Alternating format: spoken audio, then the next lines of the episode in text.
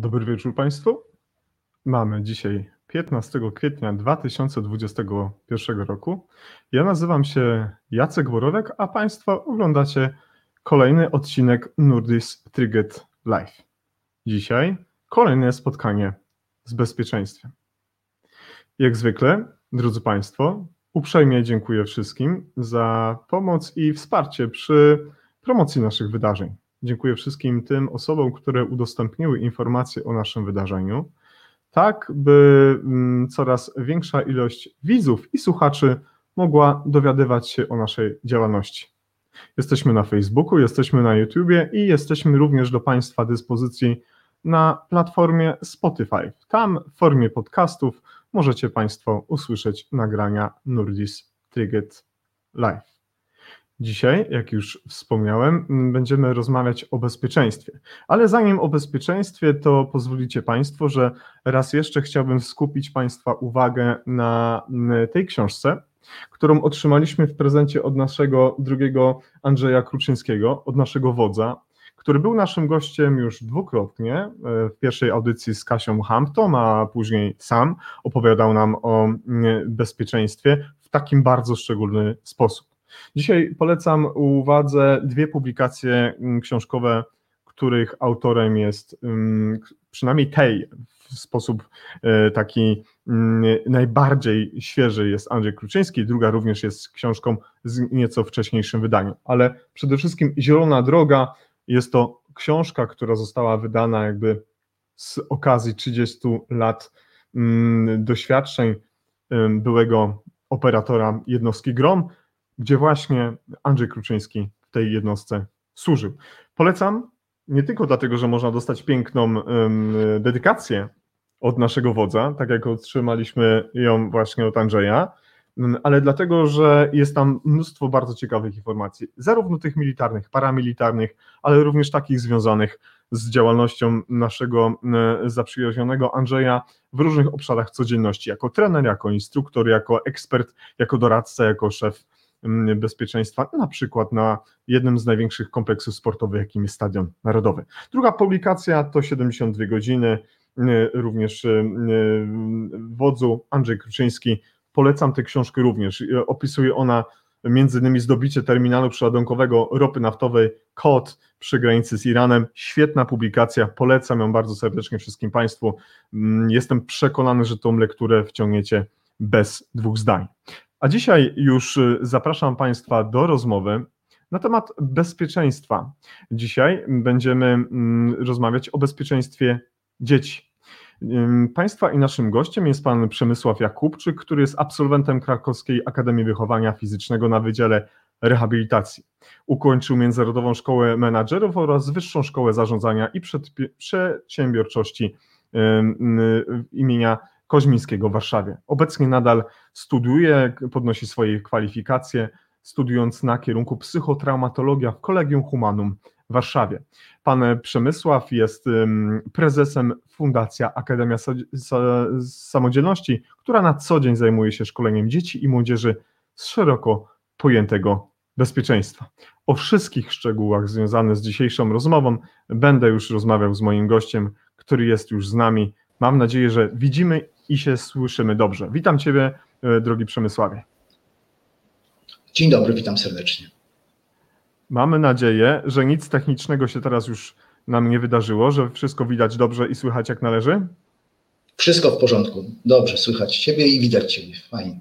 Dziękuję bardzo. Wiesz co, musiałem zapowiedzieć nasze książki, tak więc chwilę to potrwało, ale mam nadzieję, że mi to wybaczysz, ale na co dzień znacie się z wodzem. Myślę, że zacnie jest wprowadzić Ciebie w takie spotkanie takimi dwoma publikacjami, prawda? Oczywiście, że tak. Andrzej, Andrzeja poznałem kilka miesięcy temu. Mam ten zaszczyt, że recenzował moją książkę. No i wspiera mnie także w obszarze bezpieczeństwa w zakresie zajęć prowadzonych przez Akademię Samodzielności, więc no to jest dla mnie bardzo duży autorytet, jeżeli chodzi o sprawę bezpieczeństwa i, i, i skarbnica ogromnej wiedzy.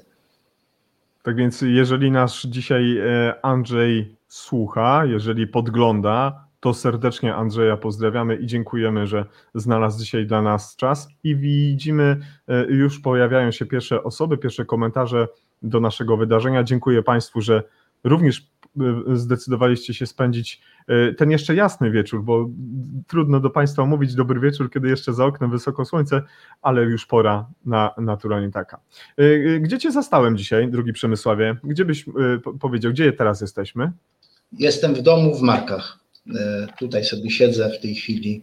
Za oknem mam piękną, no może nie piękną, ale ładną, w miarę ładną pogodę i las, czyli to, co lubię. Wspaniale, bardzo się cieszę. Tutaj też jest mnóstwo zieleni, kolor idealnie pasuje co do naszych kolorów branżowych, ta zieleń, bo i twoja, taka bardziej militarna, moja taka bardziej cywilna. Cieszę się bardzo, że idealnie żeśmy się dzisiaj wpasowali, jeśli chodzi o te nasze kolory. Przede wszystkim bardzo serdecznie Tobie dziękuję, że przyjąłeś zaproszenie do rozmowy w Nordisk Trygghet LiVE o bezpieczeństwie, bo Twoja działalność, Twój kierunek działania zasługuje na przede wszystkim duży szacunek i wielkie podziękowania, bo Ty pracujesz rzeczywiście u podstaw z najmniejszymi. Bardzo dziękuję za Twoją pracę. Dziękuję bardzo. Mój drogi Przemysławie, pozwolisz, że rozpoczniemy naszą część wywiadową. Raz jeszcze widzimy, że tak, pojawiają się kolejne komentarze. Już będziemy się z Państwem za chwilkę witać. Witamy naszych widzów, witamy naszych słuchaczy, witamy w Nordisk Trygghet LiVE raz jeszcze. Przypomnę, moim i Państwa gościem jest Pan Przemysław Jakóbczyk, prezes Fundacji Akademia Samodzielności. To już mówiłem na początku, może Przemek tego nie słyszał, ale przedstawiłem Ciebie, myślę, że dosyć dobrze, łącznie z Twoim całym C V do trzeciego pokolenia zostało powiedziane, tak więc nie mamy już tutaj nic do ukrycia przed naszymi widzami. A Państwa zapraszam jak zwykle do zadawania pytań. Cieszę się, że jesteście już teraz i będzie nam niezmiernie miło móc przekazać wszelkie spostrzeżenia, komentarze i właśnie pytania do naszego gościa. To wiesz co, to ja mam flagowca dla Ciebie, takiego najbardziej typowego. Jeżeli jakoś chciałeś się przygotować do dzisiejszej audycji, to to była chyba jedyna rzecz, którą chciałem Ci zdradzić. Wszystkich naszych gości pytamy w pierwszym właśnie pytaniu, co to jest według Ciebie bezpieczeństwo? Czym dla Ciebie jest, drogi Przemysławie, bezpieczeństwo? Nie, mo- nie mogę mówić o bezpieczeństwie bez kontekstu dzieci, bo tak naprawdę w Akademii Samodzielności zajmujemy się tym od, od, od wielu lat. Jest to jedna z naszych, jeden z naszych elementów działania, zarówno na zielonych szkołach, jak i na zajęciach prowadzonych w szkole, czy też na obozach letnich czy zimowych. Poczucie bezpieczeństwa dziecka to jest um, wiedza, doświadczenie zdobyte na różnego rodzaju szkoleniach i taki, um, taki feeling, że jeżeli cokolwiek się wydarzy, to ja mam, posiadam wiedzę, która jest w stanie, mówię w kontekście dziecka, spowodować, że będę w stanie wyjść obronną ręką z, danego, z danej sytuacji. Ja tak troszeczkę podstępnie, mówię na każdym zakończeniu cyklu szkoleń z Akademią, mhm. podstępnie, bo, bo brzmi to rzeczywiście dziwnie. Życzę Wam, żeby wiedza, którą zdobyliście tutaj, nigdy się Wam nie przydała. Nigdy. Dlatego, że jeżeli się przyda, to znaczy, że znaleźliście się w nie lada problemach, kłopotach. Ale jak już się znajdziecie, to warto tą wiedzę posiadać. Więc dla mnie bezpieczeństwo to jest przede wszystkim jakby poczucie bezpieczeństwa, to jest, to jest wiedza zdobyta z różnych, przeróżnych źródeł, począwszy od rodziców, skończywszy na szkoleniu poprzez pierwszą pomoc, specjalistyczne zajęcia na pierwszej pomocy, czy, czy skończywszy na naszej Akademii, Akademii Samodzielności. Wiedza plus praktyka, ale o tym pewnie będziemy jeszcze dzisiaj mówić wiele razy. Z pewnością. Będziemy dotykać definicji bezpieczeństwa i będziemy odmieniać bezpieczeństwo z pewnością poprzez wiele przypadków. Drogi Przemku, rozmawialiśmy wiele poza anteną, kiedy przygotowaliśmy dzisiejszego, dzisiejsze spotkanie o różnych kwestiach, ale chyba tak naprawdę nie zapytałem Ciebie, co takiego się zdarzyło w Twoim życiu, że objąłeś taki kierunek Twojej edukacji, bo przeczytałem jakby Twoją metrykę Państwu, żebyście Państwo przynajmniej wiedzieli, jaki, jaki ten background Przemek ma za sobą i co spowodowało, że akurat taki kierunek swojego życia zawodowego objąłeś? Ja niestety nie miałem tego szczęścia. Dwa, dwukrotnie starałem się na medycynę, nie udało mi się dostać na medycynę. Stąd też wybór rehabilitacji jako najbliższego kierunku do, do, do medycyny. I yy, tak naprawdę to był główny powód, dlaczego to była rehabilitacja jako, jako pierwszy kierunek. Yy, tak się akurat złożyło, że yy, to był początek lat dziewięćdziesiątych. Yy, yy, dostałem propozycję pracy w Wielkiej Brytanii i yy, I rok mniej więcej czekałem na, na zgodę, żeby rozpocząć tam pracę i to się nie, nie udało ze względów proceduralnych. No i potem tak naprawdę szereg różnych przeciwnych sytuacji spowodowały, że wylądowałem w branży farmaceutycznej. No, mhm. Proza życia po prostu, powiem wprost. I cała dalsza moja edukacja w kierunku studiów ekonomicznych czy studiów M B A, szła właśnie w kierunku tego, żeby szkolić się, dlatego że ja czułem, że ten background, jaki mam, to nie jest background do zarządzania zespołami, tylko to jest background medy- medyczny, no, rehabilitacyjny. Mhm. I kolejne studia to były studia właśnie spowodowane, to, to był wybór studiów spowodowanych tylko i wyłącznie no, potrzebą chwili tak naprawdę. Tak? Potem się zaczęła moja fascynacja, nigdy jej zresztą nie ukrywałem, nie ukrywam gromem. Miałem to szczęście, zaszczyt przede wszystkim i honor znać świętej pamięci generała Petelickiego. Na studiach M B A napisałem pracę dyplomową, jedną z pierwszych w Polsce na temat zarządzania w gromie i firmie farmaceutycznej i, i, i tak to się, że tak powiem, prze, przeplatało. A potem bardzo płynnie to tak naprawdę przeszło do moich zainteresowań związanych z akademią, bo mm, ja organizowałem imprezę pro publico bono dla, dla dzieci, dla, dla kolegów, koleżanek moich dzieci, tak, moich synów, córki. I jeden z kolegów mówi, słuchaj, no jak ty tak organizujesz, to, to zrób z tego produkt jakiś, tak? To znaczy no, dodaj do tego jakieś elementy i, i może po prostu najzwyczajniej w świecie to będzie twoim korowym biznesem. Mhm. No i tak właśnie płynnie się zaczęło, bo tak naprawdę hasło Akademia Samodzielności było od początku, ja to funkcjonowało, funkcjonowało to jako, jako firma o zupełnie innej nazwie. Fundacja Akademii Samodzielności jest od, od, od, od dwóch lat i, i od grudnia jest, ubiegłego roku jest firma o nazwie Akademia Samodzielności. Ale tak naprawdę od, od, od tych sześciu lat, pięciu lat robimy cały czas to samo pod szyldem Akademia, czyli szkolimy z kilku obszarów. Bezpieczeństwo to jest jako mój konik i bardzo ważny obszar survivalu, sztuk walki, pierwszej pomocy i bardzo ważny aspekt, mianowicie psychologia, czyli rozwiązywanie konfliktów w grupie, mhm. zachowanie w sytuacjach. No to jest bardzo ściśle związane oczywiście z y, sytuacjami skrajnymi, sytuacjami stresowymi dla dziecka, ale w tym obszarze jakby są ludzie, którzy się tym zajmują zawodowo, psychologo, psycholodzy, więc jakby mhm. to jest Rozumiem. Ten obszar. Mhm. Powiedz mi, m, może nie zawsze powinno się poddawać ocenie pewne rzeczy, bo zazwyczaj kiedy mówimy o czymś, że coś działa albo coś nie działa, to zazwyczaj powoduje to takie mieszane uczucia. Może nie zawsze jesteśmy gotowi na krytykę, ale warto czasami się zastanowić, czy to, co robimy, czy to, w jakim systemie funkcjonujemy, sprawdza się. Powiedz mi proszę, gdybyś miał ocenić na dzień dzisiejszy poziom edukacji dzieci w zakresie bezpieczeństwa. Tak jak pamiętam, wspomniany przez nas wodzu, kiedy rozmawialiśmy o książce Edukacja dla bezpieczeństwa, mówiliśmy o wielu aspektach. A, i, te, i te aspekty wychodziły jakby z rzeczywistości.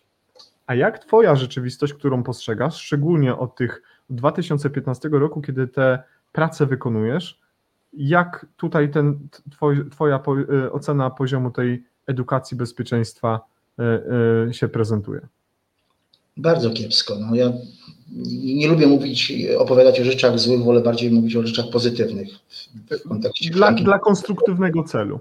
Ale e, znaczy nie mam dobrych wiadomości. Tutaj właśnie pułkownik Kruczyński, z którym mam przyjemność konsultować te, te projekty moje akademiowe, na jednym ze swoich pokojów na platformie Clubhouse zadał takie pytanie, to jest pytanie merytoryczne, które ja tak samo sobie zadaję, równolegle, on i ja. Co musi się wydarzyć w Polsce, żeby decydenci w obszarze edukacji podjęli decyzję dotyczącą szkolenia dzieci w sytuacjach skrajnych, takich jak na przykład zagrożenie terrorystyczne, wejście na, do szkoły z osoby nie tylko z bronią, ale z nożem, os, ostrym narzędziem, pożar. Przecież to, co opowiadał pułkownik, to, to włos się bierze na głowie. Są procedury schowane głęboko w szafach. Sytuacje były takie, że on opowiadał, że, że, że były procedury pod tytułem, że cała szkoła wychodzi przez jakąś bramkę, tak? Oni tam poszli do tej bramki. Okazało się, że bramka była zamknięta. Teraz uwaga, klucza nikt nie mógł znaleźć, a bramka była tak wąska tak naprawdę, że jeżeli by się wysypało kilkaset osób ze szkoły, to tam po prostu doszłoby do tragedii. Hmm. Czyli w teorii my wiemy fantastycznie, ale praktycznie to wygląda dramatycznie. I oczywiście znajdę głosy, bo tak, zwłaszcza na początku, a Polska nie jest krajem liniowym, to nie jest kraj walczący z terroryzmem, tak jak Ameryka czy Wielka Brytania, to nie jest prawda. Tak naprawdę nikt nie wie, ani ty, ani ja, ani nasi goście, może z wyjątkiem jednej, dwóch osób, które biorą udział w dzisiejszym spotkaniu, jeżeli w ogóle, czy w Polsce przez ostatnie lata był udaremniony jakiś zamach terrorystyczny, prawda? Bo może był, a my o tym po prostu najzwyczajniej w świecie nie wiemy. Więc reasumując, moja ocena jest taka, że poziom szkolenia praktycznego, praktycznego, ja nie mówię o edukacji do bezpieczeństwa, bo to jest zupełnie coś innego, ja mówię o praktycznych aspektach, jest na bardzo kiepskim poziomie i bardzo, bardzo chciałbym się mylić w tym obszarze i nie być złym prorokiem, żeby to właśnie się nie okazało, że kiedyś będzie tak, że wydarzy się tragedia i wszyscy powiedzą, no matko, dlaczego myśmy tego nie pomyśleli, że można tak szkolić, przecież można, są proste procedury, to nie jest wymyślanie prochu przecież, prawda Jacku, to jest reguła run, hide, fight, czy reguła cztery u, uważaj, ukry, uciekaj, ukryj się, udaremnij atak. I są ludzie, którzy potrafią to szkolić. Ja mówię w tej chwili o, o, o akademii, ja mówię o byłych gromowcach. Jaki jest problem, żeby, żeby przeprowadzić tego typu szkolenia? Nie hmm. ma żadnego, moim zdaniem, problemu, oprócz pewnie, nie wiem, finansowego czy, czy podejścia. Więc jeżeli rozmawiamy o tych grubych sprawach, typu właśnie, tak jak mówię, zagrożenie terrorystyczne czy pożar, uważam, że y, to po prostu bardzo, bardzo kuleje w polskich szkołach. Hmm. Zastanawiałem się przed chwilką, czy w ogóle ktoś nas ogląda, czy nas słucha. Ba, nawet są już z nami osoby, które nas nawet pozdrawiają. Jest Michał Czerwiński, nasz redakcyjny kolega. Jest osoba, na którą ty żeś się dzisiaj ucieszył w sposób szczególny. Są dwie, nawet trzy. Robert Piela, pan Robert Piela, który był naszym gościem i pięknie skomentował nasze wydarzenie i wiem, że bardzo się ucieszyłeś zarówno z tych słów i obecności pana Roberta. Robercie, pozdrawiamy ciebie bardzo serdecznie i cieszy, cieszymy się, że, że jesteś dzisiaj z nami. No i jest z nami Andrzej Kruczyński, jest z nami Wodzu. Pozdrawiamy cię, Andrzeju, również bardzo ciepło. I, i, i reklama twojej książki, rekomendacja twojej książki to jest największa przyjemność dla nas, prawda Przemysławie? Ale oczywiście, że tak. Wiedzy, która tam jest przekazana, no mówiąc krótko, no to jest po prostu skarbnica wiedzy. Z Andrzejem była bardzo ciekawa historia, muszę to powiedzieć, bo nawet nie wiem, czy on pamięta o tym, jak ja mu mówiłem. Ja kiedyś organizowałem, znaczy kiedyś, no kilka lat temu, szkolenia, z, znaczy nie szkolenia, tylko obozy survivalowo-wojskowe. No, coś takiego. I myśmy za każdym razem, jak organizowaliśmy te obozy, to puszczaliśmy film z Andrzejem, z Polsatu bodajże, bardzo ciekawy film, w którym opowiadał o gromie. No i kiedyś zawsze sobie myślałem, ale fajnie było faceta poznać, bo wiedziałem o akcji Funkasu od, od, od generała, między innymi właśnie wtedy, kiedy pisałem tę pracę dyplomową. No i tak się złożyło, że, że, że, że udało się poznać i jestem bardzo zadowolony, że mogę korzystać z jego wiedzy, bo tak naprawdę uwielbiam się otaczać ludźmi, mówię w obszarze bezpieczeństwa i akademii, specjalistami w swoich obszarach. To jest cudowne uczucie. Miałem przyjemność też poznać inspektora Wojciecha Majera, który był byłym dyrektorem Biura Operacji Antyterrorystycznych. Miałem z nim jedyne, niestety dotąd jedyne, może będzie jeszcze okazja opowiedzieć o tym, szkolenie z obszaru zamachu terrorystycznego, tak naprawdę zachowania w sytuacji wejścia na teren szkoły osoby z bronią. Robiliśmy to szkolenie dla szesnastolatków w Legionowie. Fantastyczne szkolenie. Więc każda z tych osób to jest dla mnie cudowne źródło wiedzy, z którego mogę po prostu czerpać. Mhm. Wspaniale. Odnośnie wspomnianej przez ciebie osoby, to do niej wrócimy za chwilkę i mam nadzieję, że to, co chcę ci pokazać, sprawi tobie odrobinę radości.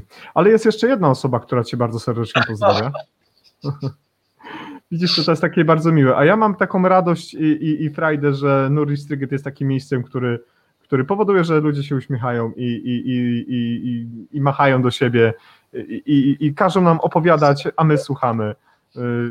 Tak więc bardzo się cieszę. Jest z nami pan Grzegorz Lewandowski, nasz stały widz, Panie Grzegorzu, czy ja mogę tak mówić, stały widz, stały słuchacz, który już ma pytanie, ale jeśli Pan pozwoli, Panie Grzegorzu, to ja wprowadzę nas już w te kwestie same fundacyjne czy akademiczne i za chwilkę do tego pytania, Szanowny Panie, powrócimy.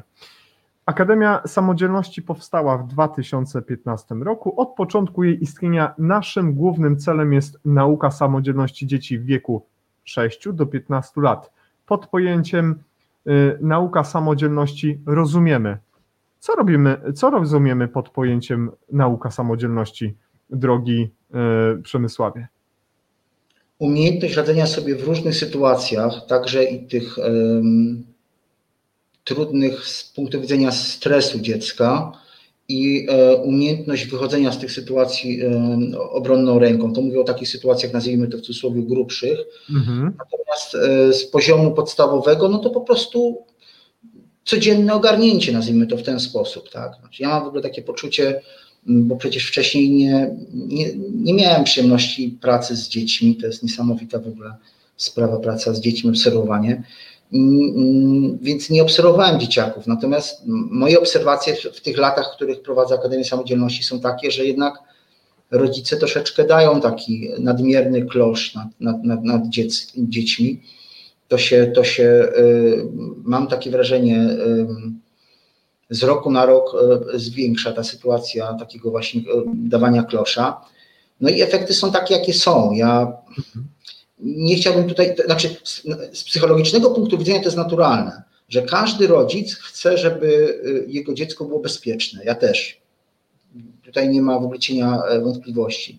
Natomiast czymś innym jest um, taka, um, takie poczucie, że chce chronić swoje dziecko, a zupełnie czym innym jest odseparowanie dziecka od jakiegokolwiek stresu. Przy czym uwaga, nie mówię o stresie, żeby tutaj była pełna jasność, bo czasami się zdarzały różne dyskusje. To nie mówię o stresie pod tytułem, że ćwiczymy walkę ze stresem, w cudzysłowie walkę, i puszczamy dziecko do lasu, z, niech sobie przez, dwa, przez jedną noc spędzi tam w namiocie z wodą, zobaczymy. To nie o to chodzi.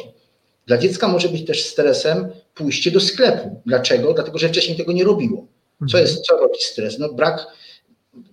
Brak wiedzy, umiejętności wykonania danej czynności. Człowiek się czuje wtedy niekomfortowo, dziecko tak samo. W związku z tym, jeżeli mama albo tata da dwadzieścia złotych dziecku i powie: słuchaj, idź do sklepu, kup mleko, masło, bułki, a za to, co zostanie ci, możesz kupić sobie, nie wiem, cukierki czy lody. Mhm. To, to dziecko musi wziąć te pieniądze, dwa, nie zgubić ich po drodze, dojść do sklepu, w sklepie wybrać odpowiednie produkty, policzyć, ile mu zostanie pieniędzy i ewentualnie kupić. To jest oczywiście, my się uśmiechamy w tej chwili, ja jestem rocznik siedemdziesiąty pierwszy, to jest normalna, naturalna rzecz, ale w przypadku dzieci współczesnych nie do końca. To znaczy, to może wywoływać stres. I teraz pytanie, czy my chronimy to dziecko przed takim rodzajem stresu, czy nie? Bo prędzej czy później ono będzie musiało iść do tego sklepu, będzie musiało podjąć decyzję, tak? Począwszy od podjęcia decyzji, w jakich ciuchach idę do szkoły i samemu wybrać, a nie, że mama przygotowuje albo tata, mhm. a skończywszy na tym przysłowiowym yy, sklepie. Więc jeżeli ja mówię o takiej sytuacji obcowania ze stresem w kontekście no, bezpieczeństwa też, to ja właśnie mówię o takich sytuacjach, takich drobnych, malutkich kroczków, które dzieci wykonują, pod y, oczywiście opieką rodziców, które powodują, że dzieci mają poczucie coraz większej pewności siebie. W związku z tym coraz lepiej i łatwiej angażują się w różne inicjatywy. I to jest fantastyczne. Przy czym jedna bardzo ważna uwaga. Dziecko musi bezwzględnie mieć sygnał ze, ze strony swoich rodziców, że może się pomylić, że może dokonać jakiegoś jakiejś sytuacji, jakiegoś kroku, który będzie krokiem złym. Raz, drugi, trzeci. Dziecko musi wiedzieć, że dorośli też się mylą, prawda? W różnych mm. sytuacjach.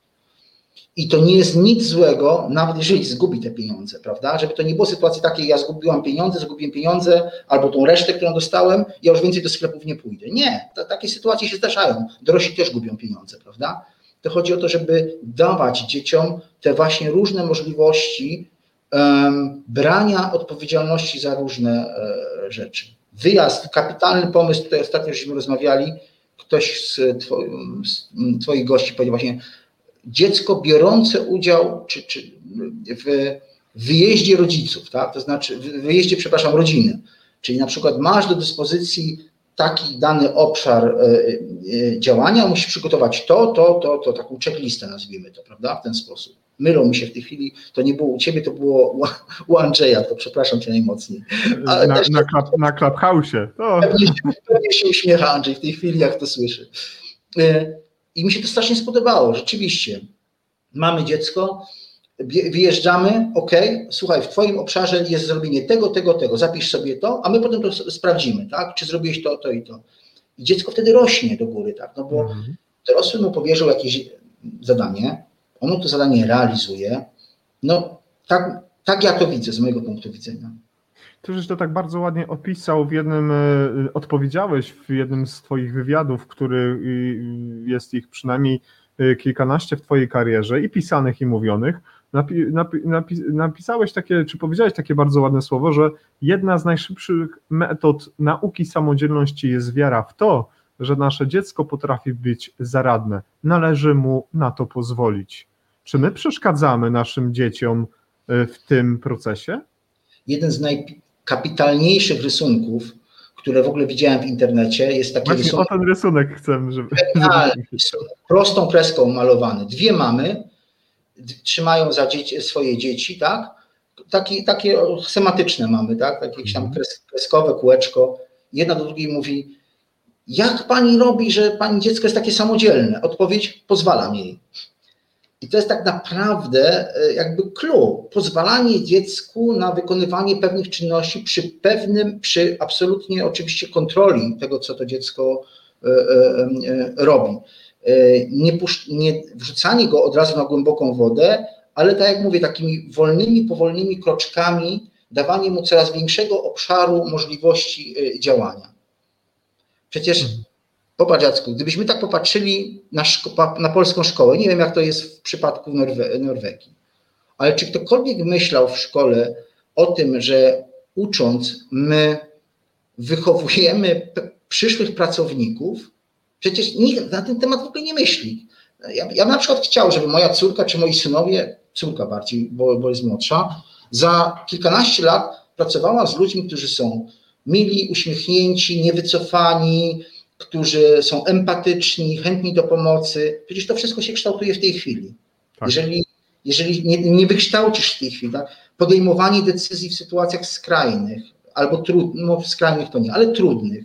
Jeżeli dziecko będzie powoli, powoli w jakiś tam sposób do tego przyzwyczajane, lub, lub, ale przyzwyczajane, mówię, nie na zasadzie puszczenia do lasu, tylko wykonywania y, y, y, zakupów, to w mojej opinii, jako nie psychologa, patrzę się na kota mojego, co tu się tutaj robi.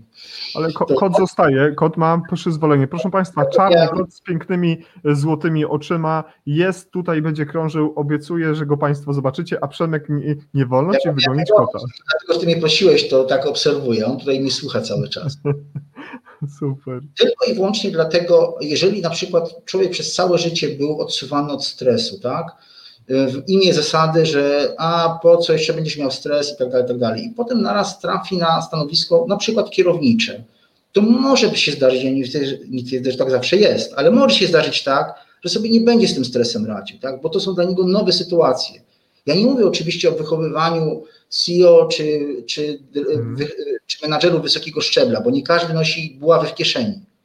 Ja mówię o wychowaniu ludzi, z którymi fajnie jest pracować. Słowo fajnie, specjalnie używam tego określenia, pomimo iż ono jest takie młodzieżowe. Znaczy miło z nim, z człowiekiem przebywać w pracy. Bo wiesz o tym, że cię nie wystawi, że ci pomoże, jak trzeba będzie, on może liczyć na twoją pomoc. I takich ludzi ja bym chciał no, w jakiś sposób poprzez naukę samodzielności wychowywać. No. Tak. Zapytałeś mnie, jak to, jak to może być w norweskim systemie edukacji i znowu odwołam się do wywiadu, jaki udzieliłeś dla Radia Warszawy i tam przytoczyłeś sytuację, kiedy na jednej z imprez urodzinowych podeszła do ciebie mama chłopca i powiedziała, czy pan zdaje sobie z tego sprawę, że wieje, czy jest zimno, a ty powiedziałeś, że tak, a po czym zapytałeś z chłopca, czy jest zadowolony, on był szczęśliwy. Odpowiadając teraz tobie na to spostrzeżenie, w Norwegii dzieci w, przedszkola, w przedszkolach mogą być muszą być na zewnątrz w ciągu dnia przynajmniej połowę czasu do temperatury minus piętnaście stopni. Czyli jeżeli na dworze jest do minus piętnastu, to one muszą być i tak, i tak pół, pół dnia. One śpią, mają, są poprzykrywane odpowiednimi kocykami czy skórami owczymi i tak dalej. Jest z nami Walerian Romanowski, przywitał się z nami przed chwileczką. To jest nie lada gratka pewnie dla Waleriana. Do minus piętnastu stopni. Tak więc taka jest malutka różnica, jeśli chodzi o jak to wygląda tutaj, jak to wygląda tam. I tu postawię kropkę. Tu postawię kropkę, żeby skierować naszą uwagę do naszych słuchaczy, do naszych widzów, którzy są i zadają już te pierwsze pytania. Panie Grzegorzu, dziękuję za po raz kolejny pańską obecność, za pańską aktywność w sposób jeszcze większy. Pytanie, czy przygotowujesz dzieci do przyjścia świadomości choroby własnej, choroby bliskich lub ich śmierci? Bezpieczeństwo dzieci to obecność rodziców, to rodzina obok dachu nad głową, pełnych brzuszków, a choroba i śmierć to zachwiane poczucia bezpieczeństwa. Poproszę o odpowiedź na to pytanie. Panie Grzegorzu, kłaniam się Panu nisko. Panie Grzegorzu, dziękuję przede wszystkim za pytanie. No niestety nie. To znaczy w, w, ramach, w ramach tych zajęć, które organizujemy w szkołach, to jest tak, że i w ramach um, um, zielonych szkół, czyli szkół wyjazdowych, um, my proponujemy szkole, proponujemy nauczycielom pewne... Halo, halo? Czy mnie słychać? Słychać Cię głośno i wyraźnie. Halo, halo? Tak, słychać Cię. Słyszymy się.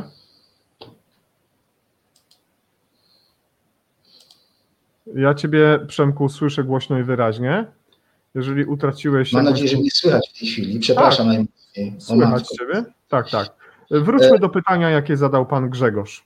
Tak, to jest tak, że my, my mamy pewną listę trzydziestu do trzydziestu pięciu tematów, w dużej większości praktycznych, które realizujemy na zielonych szkołach. One są głównie związane z wyjazdami do, w, okolicach, w okolicy leśnej. To są, to, są, to są sprawy związane z survivalem, z pieszą pomocą, z y, samoobroną, no i troszeczkę też psychologii, ale powiem Panu szczerze wprost, nie na tych zielonych szkołach ani na obozach nie poruszamy tych tematów. To jest to, co Pan powiedział, to jest niezwykle ważne. Moim zdaniem no, jedno z kluczowych spraw. Ale ja po tym, na pewno po tym dzisiejszym spotkaniu z, z Jackiem, no mocno się zacząłem zastanawiać, czy, czy, czy takiego tematu nie, nie włączyć, bo to jest temat piekielnie trudny, wymagający bardzo dużej wiedzy psychologicznej i przede wszystkim umiejętności przekazania tej wiedzy psychologicznej. Więc, więc tutaj Panie Grzegorzu, wielkie dzięki za jakąś taką podpowiedź. Odpowiadam, nie robiłem tego dotychczas, ale być może, że rzeczywiście pora się zastanowić, tym bardziej, że mamy okres pandemiczny i no, wszyscy widzą, co się dzieje w tej chwili, prawda? Ta śmierć po prostu przechodzi obok, obok nas, tego wcześniej w ogóle nie było. Obcowanie ze śmiercią staje się w tej chwili w jakimś sensie, no nie chcę powiedzieć chlebem powszednim, ale, ale to jest kompletnie inna sytuacja dla dzieci niż, niż, była, niż była przed, więc wielkie dzięki za podpowiedź w pytaniu. Jeżeli Pan, Panie Grzegorzu, ma doświadczenie w tych kwestiach i jest Pan osobą, która mogłaby więcej coś na ten temat powiedzieć, to ja proponuję, że może byście Panowie porozmawiali po spotkaniu, wymieniając się opiniami w komentarzach pod naszym wydarzeniem, a nuż to będzie trzydziesty szósty punkt na Twojej liście w trakcie rozmów z dziećmi. Kolejne pytanie jest od naszego również zaprzyjaźnionego widza, którego bardzo serdecznie pozdrawiam. Drogi Marku, kłaniam się Tobie nisko. I pytanie od Marka jest takie. Co nasz, go, co nasz gość sądzi o strzelcach y, sportowych albo strzelnicach sportowych? Broń w domu, szkolenia podstaw strzeleckich, na przykład y, dla dwunastolatków. Jakie jest Twoje zdanie na ten temat? Są to ładne, łatwe pytania, powiem szczerze.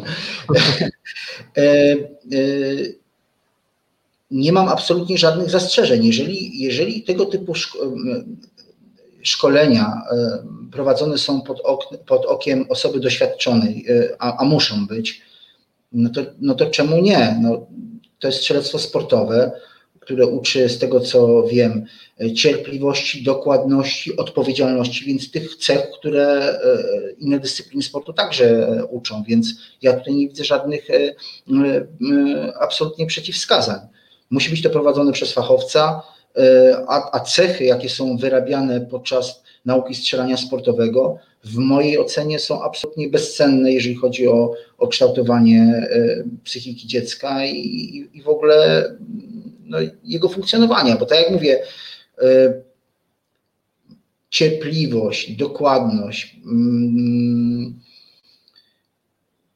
umiejętność skupienia się, odpowiedzialność, bo przecież to jest kwestia odpowiedzialności, no to są te cechy, które my byśmy chcieli kształtować u, u, u dzieci, więc Więc nie widzę żadnych problemów i wręcz bym powiedział, jakby się ktoś mnie spytał, czy byś polecał, to ja bym powiedział tak, oczywiście, że tak. To, to jest sport jak każdy inny. Wiem, że mnóstwo osób jest takich, które są, jest przeciwne jakby strze- broni jako takiej i broni jeszcze w, w, w rękach dziecka, ale na Boga, przecież my nie strzelamy, znaczy ja w ogóle nie za bardzo rozumiem tej argumentacji.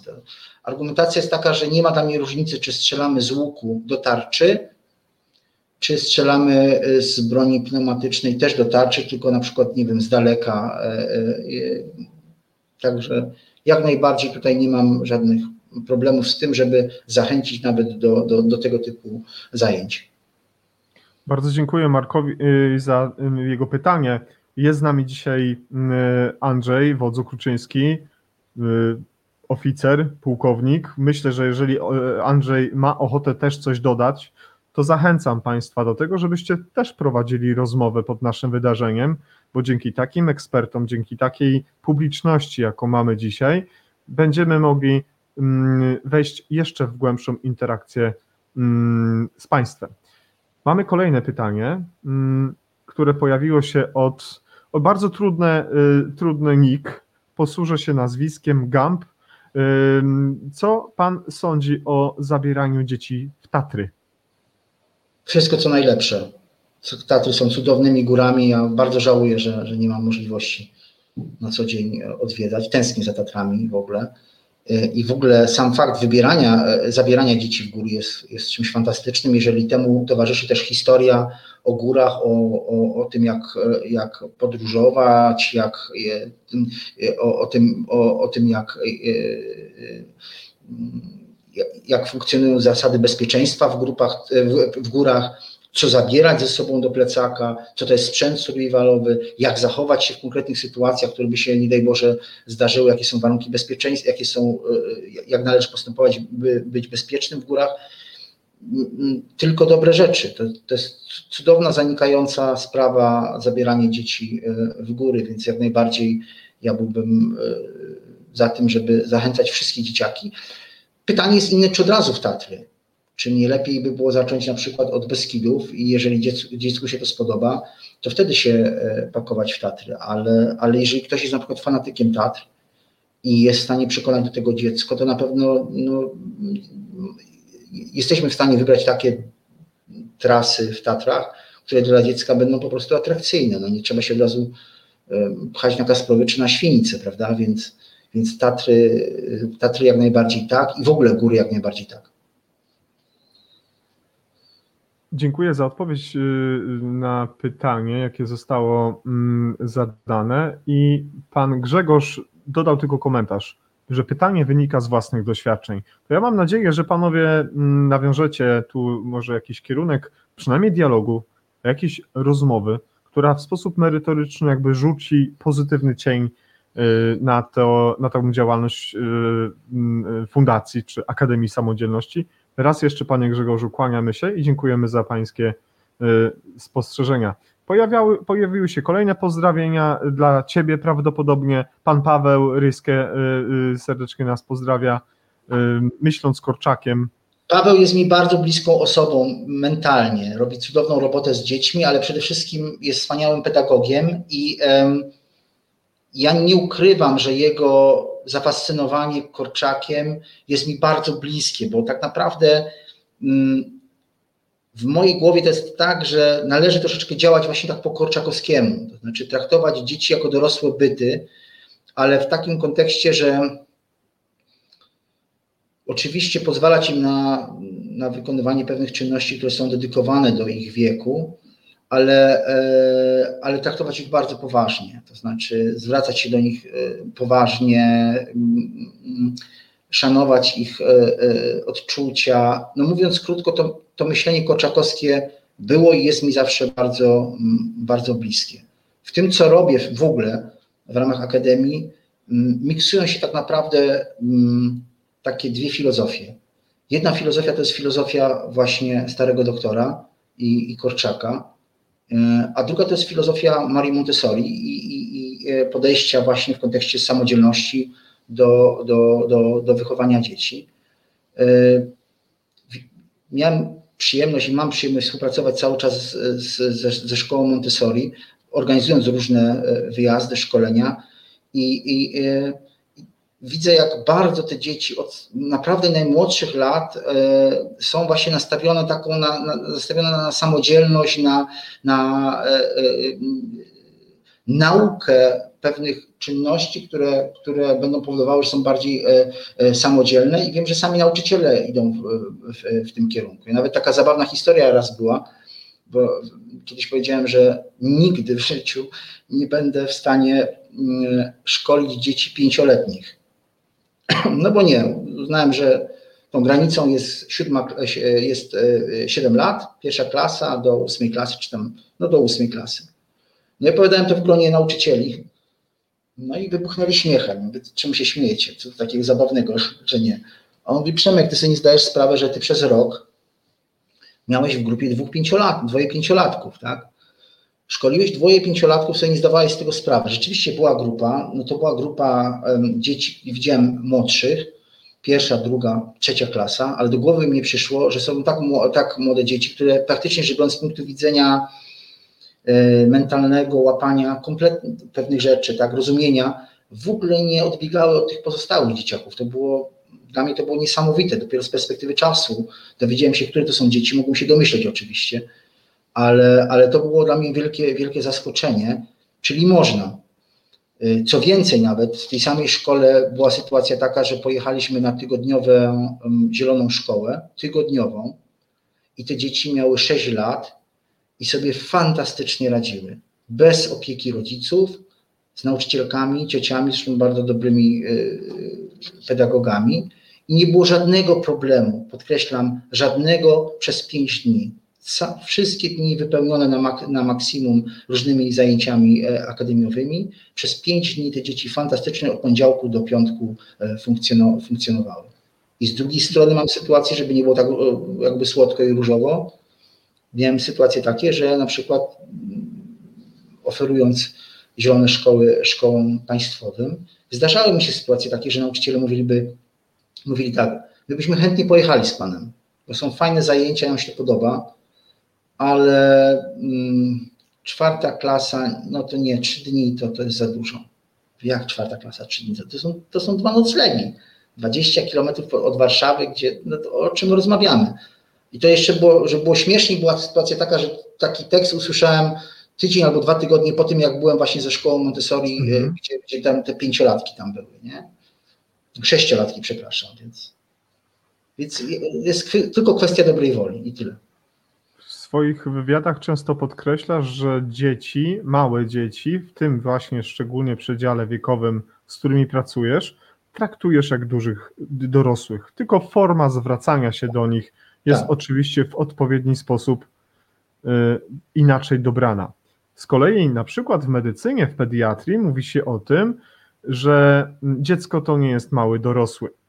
Jak pogodzić tutaj te dwie, y, dwa podejścia? Bo to są jakby zupełnie odmienne stany umysłu, tak mógłbym powiedzieć.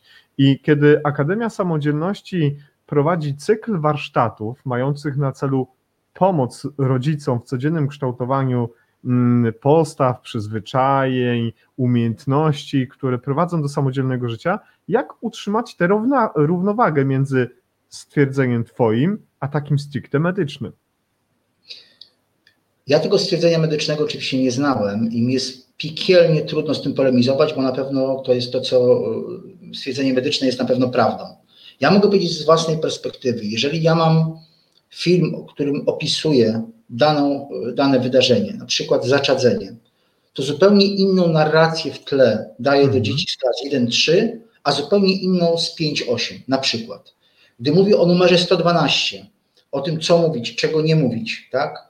Co robić po odłożeniu słuchawki, a czego nie robić po odłożeniu słuchawki z operatorem z numeru sto dwanaście, to inaczej formułuje zdania dla dzieci jeden trzy, a jeden dla cztery osiem. Ale nie infantylizuje tego. To, to, to chciałem powiedzieć. Być może to, co powiedziałem, było niewłaściwie zrozumiałe, ale chodzi mi o to, że w rozmowie z dziećmi ja nie infantylizuję. Jeżeli rozmawiam z dzieckiem, to jest pełna koncentracja. To nie jest tak, że ja, dziecko do mnie mówi, jakiś tam nauczyciel mnie woła a ja, i naraz odpowiadam temu nauczycielowi. Nie, to, to, to żaden szacunek dla dziecka. Jeżeli dziecko do mnie mówi, to jestem ja, ja i on i, i nikt inny, tak?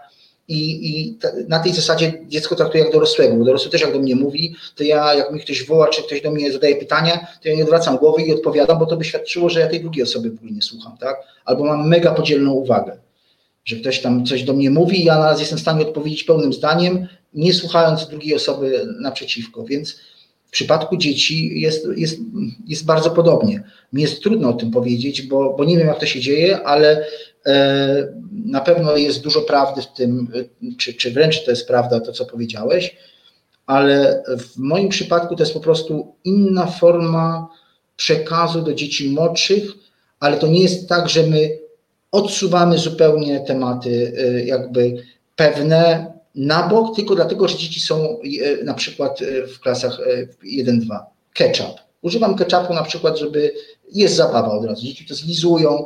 Dla dzieci jeden trzy. Ja, co zrobić, jak się skaleczysz? Dlaczego nie mamy o tym mówić? Pierw oczywiście oglądamy film na przykład. Tutaj specjalnie sobie przygotowałem gwóźdź. To jest plastikowy gwóźdź, bo pokazujemy w jaki sposób i co robić, jak się wbije coś ostrego, czy, czy elementy szkła też takie plastikowe są, czy gwóźdź, prawda? I ja pokazując film w klasach cztery osiem nie muszę robić całego wstępu, że to jest sok malinowy, rozlany tam i tak dalej, prawda? Ale w klasach jeden trzy y, robię pięciominutowy wstęp, że to są aktorzy, że to jest sok, że tam się żadna krzywda nikomu nie dzieje. I te dzieci są już wprowadzone jakby do tego, że to jest taka jakby może nie tyle zabawa, ale tam się nic nie dzieje naprawdę.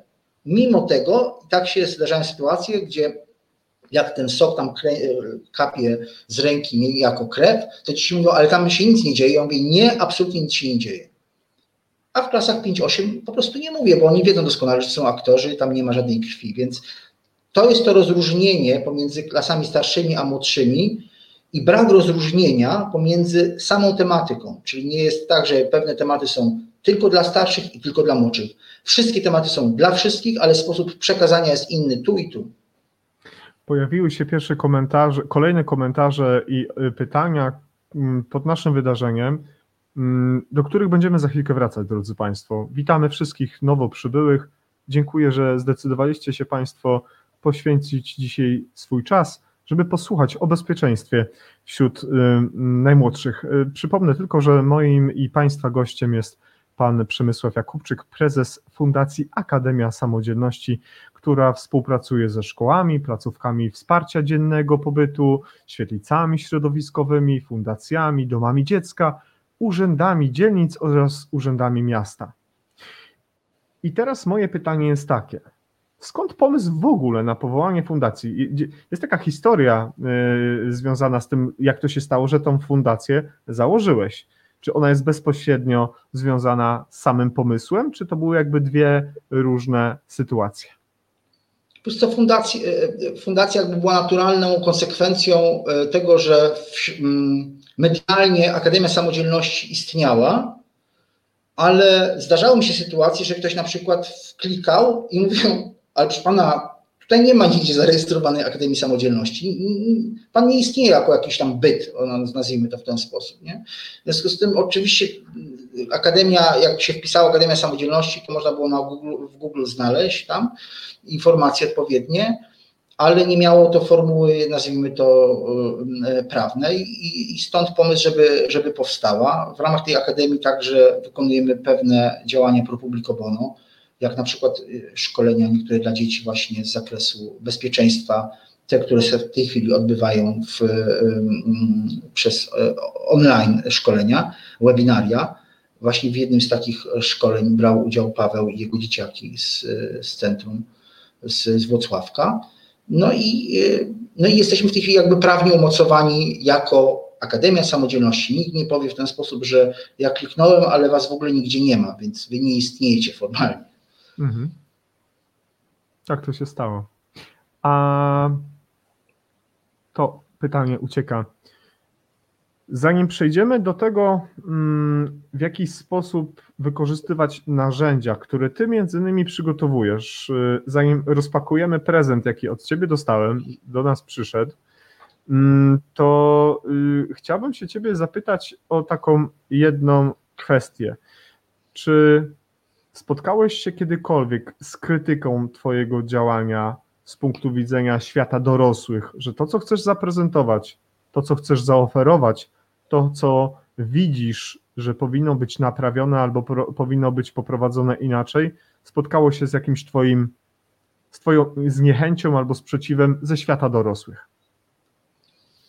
Sprzeciwem nie, ale były opinie, zwłaszcza na początku, że mm, niepotrzebnie mówię o tej kwestii dzieciom, a oczywiście proszę pamiętać cały, pamiętać cały czas, że rozmawiamy o dzieciach starszych, siódma, ósma klasa, żeby tutaj była bardzo, być bardzo precyzyjnym, że niepotrzebnie prowadzę szkolenia, aczkolwiek też pamiętaj o tym, że to były szkolenia, na które zawsze się nauczyciele zgadzali, więc, ale były takie komentarze na temat zagrożenia terrorystycznego. Że, że Polska nie, to, to nie miejsce, że to w ogóle bez sensu i tak dalej. Nie? Potem oczywiście się zdarzy, zdarzyły różne sytuacje we Francji czy Wielkiej Brytanii i te głosy, te głosy po prostu już zniknęły. Ja też nie chcę patować sytuacją taką, że, że w Polsce tutaj biegają między blokami terroryści na osiedlu, ale ja też wychodzę z takiego założenia, że to nie są szkolenia, to jest jakiś taki brak zrozumienia. Dla dzieci, które mieszkają przy całym szacunku w Warszawie, tak? To są także i szkolenia dla dzieci, które mieszkają w Dębicy, w Tarnowie, w Krakowie, w Zakopanem. To jest właśnie, o, nie wiedziałem, że to pokażesz, to jest, to jest właśnie jedno z tych szkoleń prowadzone z, z inspektorem Wojciechem Majerem. I to było jedno ze szkoleń prowadzone dla świetlic środowiskowych na Pradze Południe. Tam właśnie pokazywał Wojtek, w jaki sposób barykadować się w sytuacji, kiedy jesteśmy w klasie. No troszeczkę było samoobrony. No miło się do tego wraca, powiem szczerze, że to zaskoczyłeś mnie tym filmem, bo trochę wspomnienia wróciły z początków Akademii. Więc wracając do twojego pytania, tak, były zastrzeżenia dotyczące, dotyczące tej sfery szkoleń z bezpieczeństwa. Jaka jest moja filozofia? Dosyć prosta. Obojętnie, gdzie jesteśmy, w jakiej miejscowości w Polsce, prędzej czy później dzieci pójdą do dorosłego życia.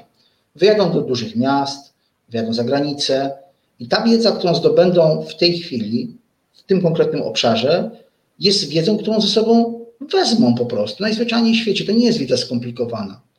Nie trzeba, to, to nie jest budowa silnika atomowego, tak? Trzeba wiedzieć, że trzeba uciekać, jak nie możesz uciekać, to się ukryj, jak, a w przypadku dorosłych, jak to i to nie wystarcza, to walcz. Oczywiście to trzeba szkolić, szkolić, szkolić i szkolić, ale jeżeli chodzi o samą zasadę, warto o tym wiedzieć, tak? I ja uważam w ten sposób, że, że może wreszcie nadejdzie taki moment, gdzie tego typu szkolenia nie będą yy, się kojarzyły z jakimiś paramilitarnymi, nie wiem, organizacjami, tylko będą kojarzone z, normalnym, z normalnymi szkoleniami, które dotyczą bezpieczeństwa, będącymi elementem wychowania do bezpieczeństwa, tak? Edukacji do bezpieczeństwa. Tym bardziej, że przecież ja nie mówię o rzeczy, która by była oderwana od rzeczywistości.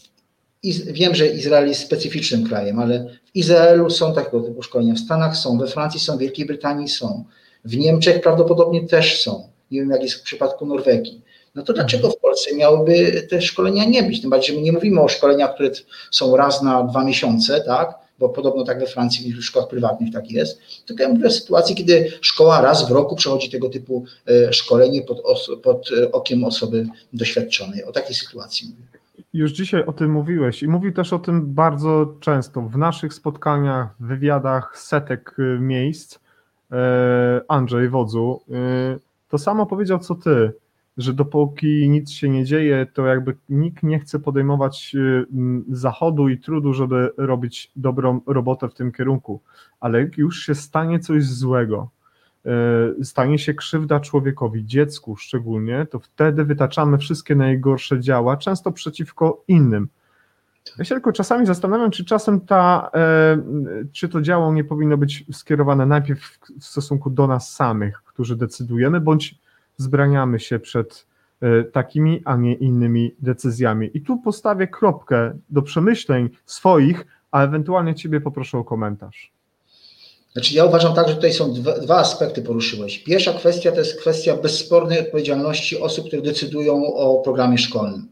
I rodzice nie mają jakby nic do tego. Musi się po prostu, środowisko szkolne na poziomie ministerialnym musi zasięgnąć opinii osób takich jak między innymi Andrzej, między innymi Andrzej, które mają przez wieloletnie doświadczenie w tym obszarze, może z możliwością przygotowania konkretnego programu, ale takiego, który byłby programem praktycznym, a nie teoretycznym. Nie chodzi o oglądanie na laptopie, jak to trzeba robić, tylko trzeba to przećwiczyć samodzielnie, tak? I druga kwestia to jest kwestia samych rodziców. Jeżeli już szkoły nie są odpowiedzialne za to, czy nie biorą odpowiedzialności za to, no to fajnie by było, żeby rodzice myśleli w kategoriach właśnie takich. Okej, okay, no wprawdzie ja mieszkam w małej miejscowości i tak dalej, ale moje dziecko będzie studiowało potem w Warszawie, w Krakowie, w Poznaniu, a może w Londynie, a może w Paryżu, a może w Nowym Jorku. I tam już jest zupełnie inne zagrożenie, tak? W związku z tym nie można patrzeć przez pryzmat, moje dziecko ma dziesięć lat czy dwanaście i będzie w tej miejscowości, gdzie mieszkam, do końca życia, bo ono może wyfrunąć i pewnie wyfrunie. A jak wyfrunie, to ta wiedza moim zdaniem będzie potrzebna, bo my cały czas mówimy, nie wiem, czy Jacek, to, to jest też dobrze zrozumiałe, o szkołach, mm. ale jeśli nie chodzi o szkołę, to chodzi o metodologię zachowania w sytuacji zagrożenia w kontekście, no nie wiem, wejścia osoby z nożem czy, czy, czy, czy z bronią, prawda, więc to może być kino, to może być handlowe, jakieś centrum handlowe i to może być szkoła. W szkole najprościej coś takiego przeprowadzić. Mm. Odwołam się teraz do komentarzy, które Państwo piszecie pod naszym wydarzeniem i wspomniany wcześniej Walerian Romanowski, który oswaja żywioły, jak Państwo wiecie, był naszym gościem. Rozmawialiśmy o niekorzystnych warunkach otoczenia i kiedy ostatnio nasz grafik narysował piękny plakat dla Majka, Mike narysował plakat dla Waleriana, napisał niekorzystne warunki otoczenia i kiedy rozmawiałem z Walerianem, prezentując mu ten plakat, on powiedział, przecież one są korzystne. minus pięćdziesiąt to są jak najbardziej korzystne warunki otoczenia. I, i Walerian taki komentarz napisał, że chcemy zabierać dzieci zimą do lasu, aby spędzały trochę czasu w zimnie, przy ognisku śpi- śpiąc, śpi- śpiąc w śpiworze. Tak samo wy, wprowadzając do przedszkoli możliwość obcowania z lodowatą wodą jak lodem. To co powiedziałem, w Norwegii do minus piętnaście, drogi Walerianie, dzieci mogą przebywać na zewnątrz. Pojawiło się pytanie, które przez pomyłkę Marek zadał do Pawła, Pawła ale chodziło o, o, o ciebie, drogi Przemku. Czy y, nie uważa pan, że powinno się wrócić w szkołach do zajęć przysposobienia obronnego dla dzieci, młodzieży? Chodzi o przygotowanie do sytuacji awaryjnych typu pożar, wypadek, pierwsza pomoc, napad na ulicy, jak się zachować, co robić, gdzie dzwonić i tym podobne. Wydaje mi się, że takich zajęć brakuje. Znaczy, tutaj są dwie sprawy. Pierwsza sprawa, stuprocentowa zgoda odnośnie, chodzi o przygotowanie do sytuacji awaryjnych typu pożar, wypadek i to, co jest tam na dole napisane. Tyle tylko, że o, tak, napad na ulicy, jak się zachować, co robić, gdzie dzwonić. Tyle tylko, że ja uważam, że można to tak ułożyć, żeby te elementy były składową edukacji dla bezpieczeństwa. Trzeba po prostu tak ułożyć program, żeby te rzeczy znajdowały się, ale nie tylko na zasadzie takiej, że my mówimy o tym, pokazujemy, ale że jeżeli mamy możliwość przeprowadzenia zajęć praktycznych, to przeprowadzajmy je. Moim zdaniem nie trzeba robić dodatkowego przedmiotu pod tytułem przysposobienie obronne. Jeżeli mamy edukację do bezpieczeństwa, jeżeli się to fajnie wszystko ułoży pod okiem fachowców, Przecież Andrzej też napisał podręcznik w tym, w tym temacie, ale to podręcznik jest podręcznikiem, to jest jedna sprawa. A druga sprawa to jest kwestia zajęć praktycznych. Jeśli można jeszcze, ja tutaj dorzucę taką jedną informację, gdy na przykład mówimy o pożarze, można powiedzieć, co, co, co, co jak to pożar, no, nie zapalić przecież szkoły, prawda? Natomiast no, my mamy na przykład dym sceniczny. Wcześniej żeśmy przeszli szkolenie organizowane przez strażaków i normalnie pokazujemy, w jaki sposób poruszać się w sytuacji absolutnie zadymionego pomieszczenia. I można to robić. To można robić na zielonych szkołach, to można robić na obozach. Powiem więcej, to można też robić w szkole. Zadymia się w piętnaście minut całe pomieszczenie i dokładnie pokazuje się, jak się poruszać w sytuacji zadymienia. Czasami robiliśmy tak, że oprócz tego dymu włączaliśmy jakieś światła takie dyskotekowe, to w ogóle zabawnie wyglądało, bo to wygląda jak dyskoteka. No ale przecież jakby pożar w dyskotece może być, prawda? Więc tutaj z jednej strony jest dym, nie widzimy, co się dzieje, nam ręka do przodu i w ogóle nie widzimy tej ręki, a z drugiej strony jesteśmy atakowani jakimiś światłami i wybijani z jakiegoś tam rytmu myślenia poprzez stroboskop czy poprzez kolorowe światła. Z boku to może wyglądać dziwnie, ale te dzieci raz, że mają fan, bo jakby tam się nic nie, złego nie dzieje, dym jest absolutnie bezpieczny, a dwa, co jest najważniejsze, one trenują realną sytuację, nie czytając książkę, ale przechodząc dokładnie krok po kroku, w jaki sposób należy postępować, no w tym akurat konkretnym przypadku, czyli na przykład pożaru. Przywołana do tablicy książka pod tytułem Edukacja dla bezpieczeństwa, podręcznik zakres podstawowy, szkoły ponadpodstawowe, również autory, autorzy w tym wypadku Andrzej Kruczyński i pani Barbara Boniek. Pani Barbara do nas pisała w trakcie rozmowy z Andrzejem. Podałem Państwu teraz link, tytuł dokładny tej publikacji książkowej i jest ona dostępna. Marku, to może to też w Twoim kierunku odsyłam Ciebie do tej książki. Z pewnością, jeżeli była sygnowana przez naszego wodza, to jest to książka warta polecenia. Jestem o tym święcie przekonany. Tak, tu napisaliśmy. Pani Anna Baryla napisała odnośnie Twoich książek. I jeżeli jesteśmy już przy tych Twoich książkach, to pozwól, że ja otworzę oficjalnie, bo Ty mi nie wierzyłeś, nie? Że ja będę czekał tak długo. Zobaczcie, proszę Państwa, z pewnym covidowym opóźnieniem, ale jednak przyszła, przyszła przesyłka piękna, yy, yy, znaczki bożonarodzeniowe, ale co tam, dotarły. Zobaczmy, co jest w kopercie. Nie mam werbli, nie mam jakichś takich yy, yy, urządzeń, które mogłyby spowodować jakieś większe poruszenie w naszym Nordisk yy, Trygghet LiVE, ale zobaczmy, co jest w tej kopercie. Jestem podekscytowany i jestem też zdenerwowany. Zaczniemy może od... Chyba książka to jest. Nie wiem, co tam Przemysław Jakóbczyk nam przysłał. Co to jest? Ale to jest piękne. To jest pierwszy tom przygód Zuzy. Ale wylosowałem pierwszy, elegancko. Dokładnie, wylosować idealnie. To jest o przygodach dziesięcioletniej dziewczynki. Takim alter ego była moja córka, która ląduje na bezludnej wyspie i przechodzi różne, musi sobie radzić przez tydzień. Założenie w ogóle w tych książkach było takie, żeby stworzyć coś takiego, co dzieci będą z zaciekawieniem czytały, ale jednocześnie będą się uczyły pewnych technik różnych, tutaj w większości jest survivalowych, ale nie tylko, i będą czerpały z tego wiedzę. Czyli to będzie, to nie będzie podręcznik, ale będzie to po prostu fajna książka do czytania, która wciągnie, ale jednocześnie po, po jej zakończeniu dzieci zdobędą pewną konkretną wiedzę.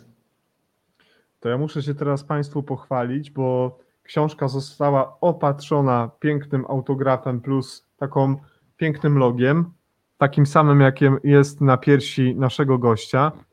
Dla Nordisk Trygghet z wyrazami szacunku za robotę, którą robicie w obszarze bezpieczeństwa, przy, myślę, że publicznego. Pozdrawiam, sam Przemysław Jakóbczyk. Jestem szczęśliwy, że otrzymałem kolejną książkę od Andrzeja, od Ciebie, od Przemka Strzeżysza.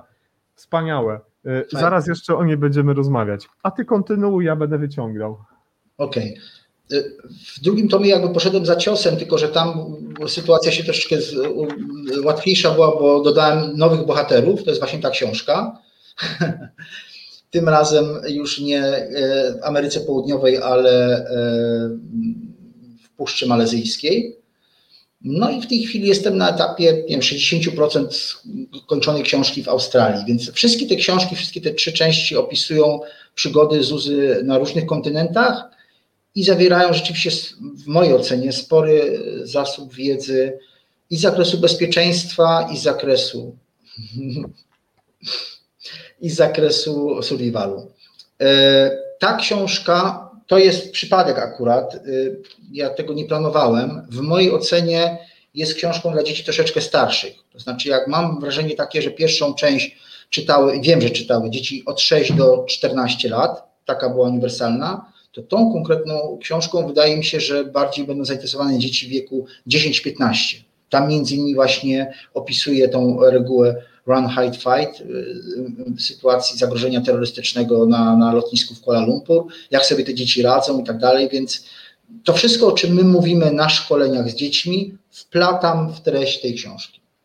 Pięknie, wspaniałe. Drodzy Państwo, Facjalis się cieszy, bo piękna okładka. Zobaczcie, Eurokopter z el pe eru. Nie tak dawno mieliśmy gościa Adama, niebawem będzie kolejne spotkanie z kolejnym gościem z el pe eru, a tutaj już proszę, drugi podręcz, drugi tom, Księga Samodzielności, czyli Zuza w tarapatach, tom drugi, jakże wspaniała, również z dedykacją, polecam, mm, autor sam dzisiaj z nami, a to świeże jak y, ciasto i wypieki Roberta Makłowicza.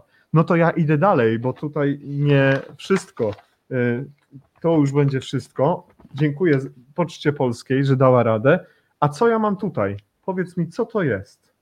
To są karty samodzielności. To są karty oparte na kartach um, memory. Pewnie wszyscy wiedzą, jak mają dzieci, co to są karty memory. Karty memory to są karty, w których um, karty leżą odwrócone jednym, to, um, jedną powierzchnią. Trzeba odwrócić i zobaczyć, co jest. Jak jest tych kart pięćdziesiąt, powiedzmy, to druga osoba wyciąga też i sprawdza, czy to jest to samo, czy nie. Jeżeli uda się złapać dwie te same karty, no to wtedy bierze się parę. Natomiast ciekawostką tych kart jest to, że one mają opis. To znaczy, to są karty dotyczące sprzętu, który bierzemy na wycieczkę lub sprzętu survivalowego i każda karta, nawet w obrębie tego samego przedmiotu, tutaj akurat jest płachta survivalowa, zawiera krótkie informacje, w jaki sposób możemy wykorzystać ten sprzęt survivalowy. Więc to jest taka na wakacje, w dowolnych miejscach. Sam pomysł oczywiście nie jest niczym nowym, bo tych kart opartych o memory jest mnóstwo na rynku. Natomiast jeżeli chodzi o to, że są to karty opisujące sprzęt survivalowy, no to są to pierwsze tego typu karty. Chciałbym tutaj słowem komentarza naszym słuchaczom, którzy na Spotify są z nami również.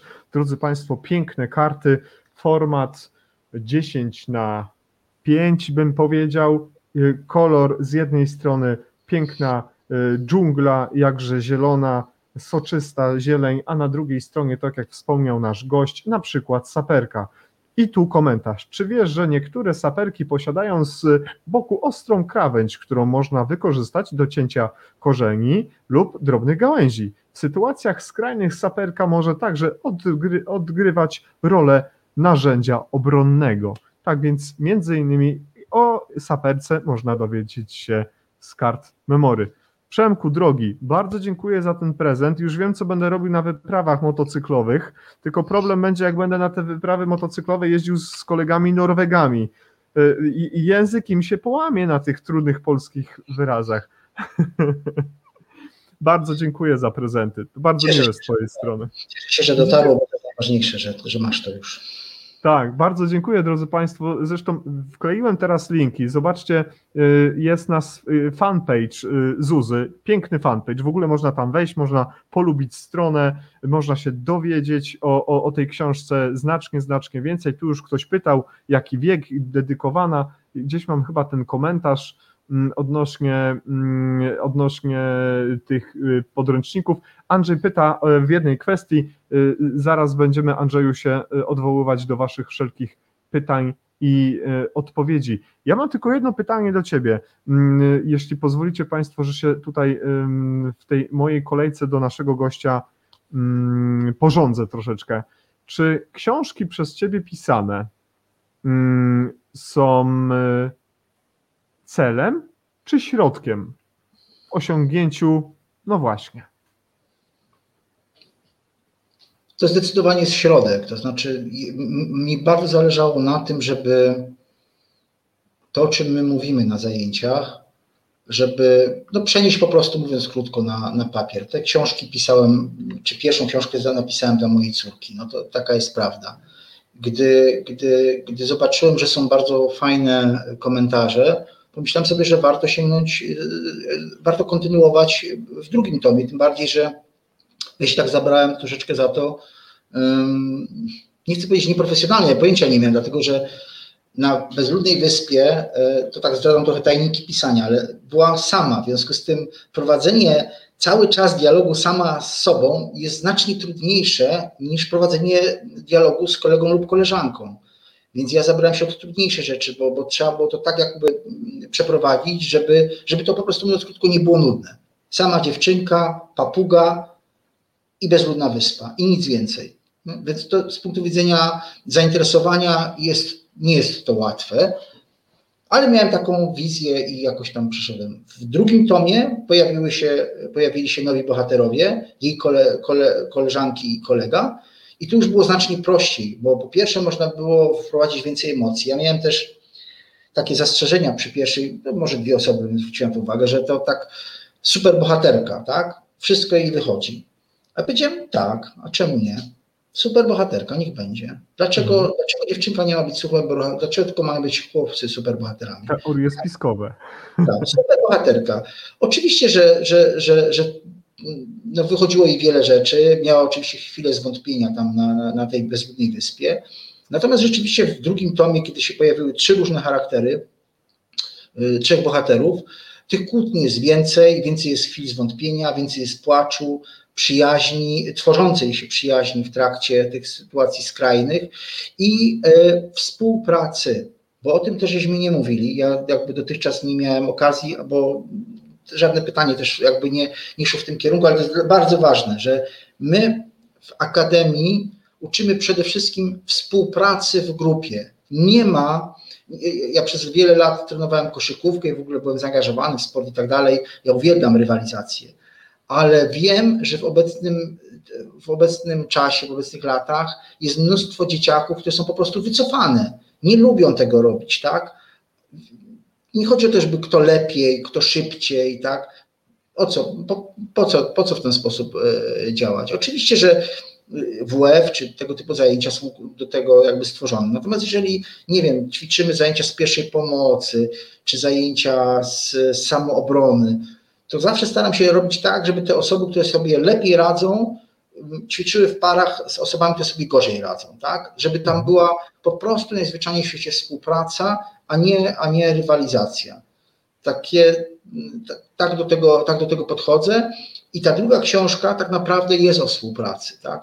Jedna jedyna sytuacja, która się zdarzyła, że chłopak postanowił iść na włas- we własnym kierunku, skończyła się tym, że prawie że wpadł w hipotermię i cała historia potem była już oczywiście pod tym kątem tworzona, żeby pokazać, co i jak robić, aby tej hipotermii za, z tą hipotermią powalczyć. Ale to był jeden jedyny przypadek, kiedy ktoś się odłączył, a tak jest cały czas współpraca, lepsza lub gorsza, ale, ale jest. I to jest to, co my działa, na co kładziemy nacisk w Akademii. Współpraca, a nie rywalizacja. Ja jestem lepszy i tak dalej. To, to, nie, to nie są moje klimaty, chociaż sam jakby przez całe życie rywalizowałem, z, tak jak mówię, w sporcie, ale, ale nie tutaj.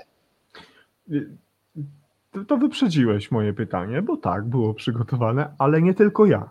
Ale nie tylko ja, bo wyobraź sobie, że Andrzej Kruczyński również yy, napisał komentarz, yy, może prośbę, która brzmi tak. Powiedz coś więcej na temat obozów, które organizujesz i jak wygląda przykładowy dzień i właśnie co z tego wynika, z takich przykładowych dni, jakie efekty to daje i jakie cele za, staracie się osiągnąć właśnie przez to. Tak więc proszę o odpowiedź na pytanie, albo o opowiedzenie tego, o czym teraz powiedział Andrzej. Myśmy bardzo mocno zmodyfikowali te, te obozy. One, one na początku były tylko i wyłącznie w takim charakterze militarno-survivalowym. Od dwóch lat współpracujemy z Fundacją Edukacji i Kultury im. Marii Montessori i z nimi organizujemy obozy i tam jest bardzo szeroka paleta, jeżeli chodzi o, o różne zajęcia. Dlatego, że z naszego obszaru są to zajęcia survivalowe, z pierwszej pomocy, zajęcia sportowe, dydaktyczne, samoobrona. Z zajęcia, które są prowadzone przez naszych kolegów z drugiej fundacji, są to zajęcia związane z historią, bardzo niezwykle ciekawe, ze, z wokalem i z tańcem. I każda osoba może sobie jakby wybrać dowolny obszar zainteresowań. I wcale nie jest tak, że to się dzieli w ten sposób, że są osoby, które tylko i wyłącznie chcą, nie wiem, walczyć i survival i nie pójdą na przykład na taniec pod tytułem hip-hop czy pouczyć się historii. Właśnie to jest fajne, że miksujemy różne obszary zainteresowań. Dziecko, zanim wyjeżdża razem z rodzicem, ustala w jakich, warunk- w jakich um, zajęciach chce brać udział. I w tym momencie, gdy już wyjeżdżamy, już mamy dokładnie poukładane grupy, w jakich grupach, kto jest, na jakich zajęciach. I tak naprawdę, jeżeli nie ma um, upału czy gorący, takich gorących dni, kiedy po prostu rezygnujemy z zajęć, idziemy na plażę, i kąpiemy się, pływamy kajakami, to te zajęcia są praktycznie rzecz biorąc od rana do godzin wieczornych, a w godzinach wieczornych są wszelkiego rodzaju różne takie imprezy typu you can, randka w ciemno, no tego typu lub dyskoteki lub tego typu historie. Więc y, y, samodzielność samodzielnością, pierwsza pomoc pierwszą pomocą i tak dalej, i tak dalej, ale także są inne obszary, w których my y, wchodzimy. Odtwórstwo historyczne, tak jak mówię, śpiew i tak dalej. Więc to są, są to bardzo zróżnicowane. To, co ja bym też chciał i mi bardzo zależy, to to, że zapraszamy gości na takie, na takie obozy. Dwa lata temu był, był lekarz bez granic z Kanady, który, który, którego córka z Montrealu, Polka, uczestniczyła w tym szkoleniu, w tym obozie i opowiadał o swojej pracy na różnych kontynentach. Przywiózł kapitalne zdjęcia, slajdy, filmy, bo niezwykle ciekawe to było, tak? Pięknie. W tym roku przyjedzie, ostatnie zdanie, w tym roku ma przyjechać Andrzej, mamy zrobić taki, taki właśnie dzień z, z, z Gromem. Też się zapowiada arcyciekawa, arcyciekawy dzień. Za każdy czas, za każdym razem staramy się kogoś zapraszać. Kiedyś to był właśnie Wo, Wojtek Majer, były szef B O A. Kiedyś zaprosiłem kolegę, który jest w kadrze Polski i jest bodajże wicemistrzem świata w obszarze pływania w zimnej wodzie i pokazywał, jakie są plusy kąpieli w zimnej wodzie. Bardzo ciekawe zresztą za, za, zajęcia. Więc tak jak powiedziałem Ci wcześniej, chcę chłonąć wiedzę i chcę ja, ale chcę też, żeby moje dzieciaki, które są na obozach, chłonęły wiedzę od fachowców, wiesz, z najwyższego pułapu. To dokładnie tak samo jak Nordisk Trygghet LiVE chce się uczyć od Was, od fachowców, którzy do nas przychodzicie i dzielicie się swoją wiedzą i doświadczeniami, za co raz jeszcze dziękuję. Bartek Zimoch, którego bardzo ciepło pozdrawiam, dzięki za Twoją ciężką pracę w ostatnich dniach, Bartku, zadał pytanie, dla jakiego przedziału wiekowego jest dedykowana książka? Pierwszy tom... Y- Myślę, że spokojnie można czytać już sześciolatkom. Ja znałem chłopców, którzy w wieku czternastu lat też ją czytali, więc jest bardzo szeroki zakres. Natomiast w przypadku drugiej książki myślę, że to jest książka od dziesiątego roku życia do piętnastego, w ten sposób. Tak, tak, tak ja uważam. Czyli Bartku, to jest pierwszy tom, o którym żeśmy rozmawiali, a to jest tom drugi dla tych starszych dzieci. Tak więc zielony, bezpieczeństwo to drugi. Tak? Dobrze. Aczkolwiek mam mnóstwo takich czytelników, ale to jest naturalne chyba, że którzy kupili książkę pierwszą i w momencie jak się dowiedzieli, że jest książka druga, przeczytali i też byli zadowoleni, bo też feedback miałem na temat tej książki właśnie hmm. od, tych, od tych czytelników. Więc to było dla mnie też bardzo ważne, że jak ktoś miał tam powiedzmy dziesięć lat czy dziewięć, wchłonął pierwszą książkę, ale druga książka też się mu bardzo podobała. To jest moje subiektywne podejście, że opinia, że ta długa książka jest dla troszeczkę starszych dzieci, bo, no, no bo tak. Natomiast jeżeli czytają dzieci młodsze, to jestem przeszczęśliwy. Skwitował to też Bartek, że książka z pewnością jest dla mnie, bo to jest pewne, oczywiście. We mnie siedzi taki, taki mały, w dobrym tego słowa znaczeniu, dzieciak, który niech tam siedzi do bólu, niech stamtąd nie wychodzi. Pozdrawiam Cię jeszcze raz, drogi Bartku, mam nadzieję, że do szybkiego zobaczenia. Tak więc jest to chyba książka dla wszystkich. Odnośnie książki napisała do mnie, do nas pani Maria Misiewska. Pani Maria napisała taki komentarz. Tak, trenując realną rzeczywistość, nie sama teoria w edukacji, to jest właściwy kierunek. Dziękujemy za to, co robicie w zakresie budowania bezpieczeństwa. Brawo, książki zachęcające. Pozdrawiam. Dziękujemy pani Mario. Bardzo dziękuję za, za, za miły komentarz, no i, i zapraszam, może się, może się książki spodobają, także tak, tak. Zapraszam do lektury.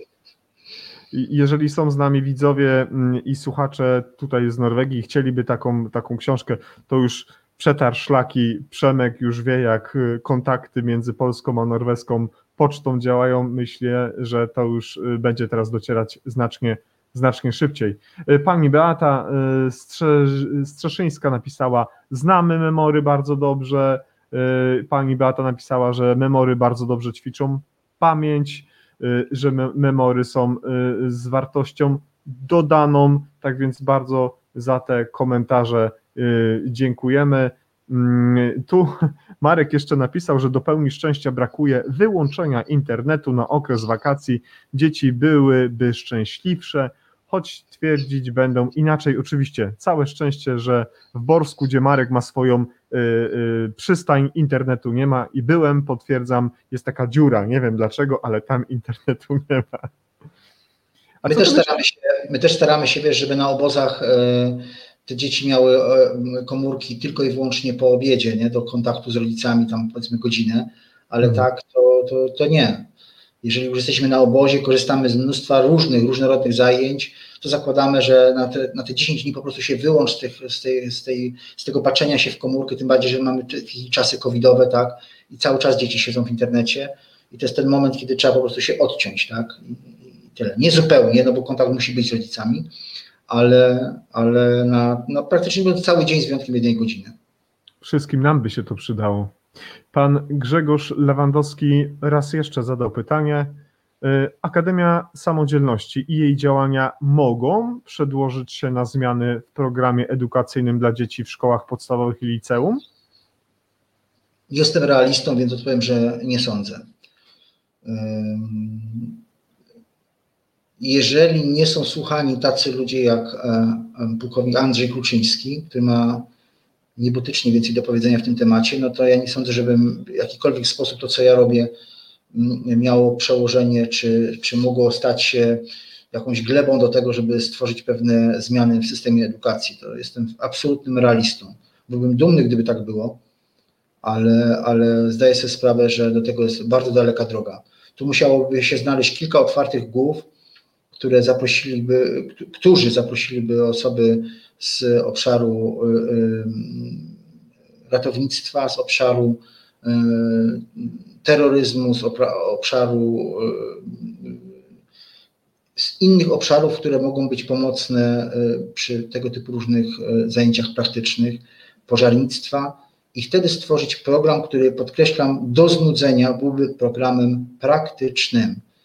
Bo ja nie mówię w tej chwili o sytuacjach, w których te, te informacje nie są przekazywane w książkach. Oczywiście, że są. Domyślam się, że w książkach także i autorstwa Andrzeja są poruszane. Ale to nie chodzi o to, żeby to czytać tylko i wyłącznie, tylko żeby stworzyć taką możliwość, żeby szkoły, klasy miały możliwość przetrenowania realnie z istniejących sytuacji. Tutaj wychodzi też moja fascynacja, oczywiście, że to jest jakby, biorąc pod uwagę wszelkie proporcje, gromem z początków istnienia i w ogóle z tego czasu, kiedy, kiedy pisałem pracę dyplomową, gdzie tam wszystko było robione na maksa i na maksymalnie realistycznie, tak? To znaczy nie było, nie wiem, ślepych nabojów. Ja wiem, że to trudno porównywać z dziećmi, ale chcę, żeby Państwo zrozumieli, że jeżeli rozmawiamy o pożarze, to chciałbym bardzo, żeby był dym. Jeżeli rozmawiamy o, nie wiem, podłożonych ładunkach wybuchowych, to tworzymy sobie jakieś paczuszki i tam sobie je gdzieś kładziemy.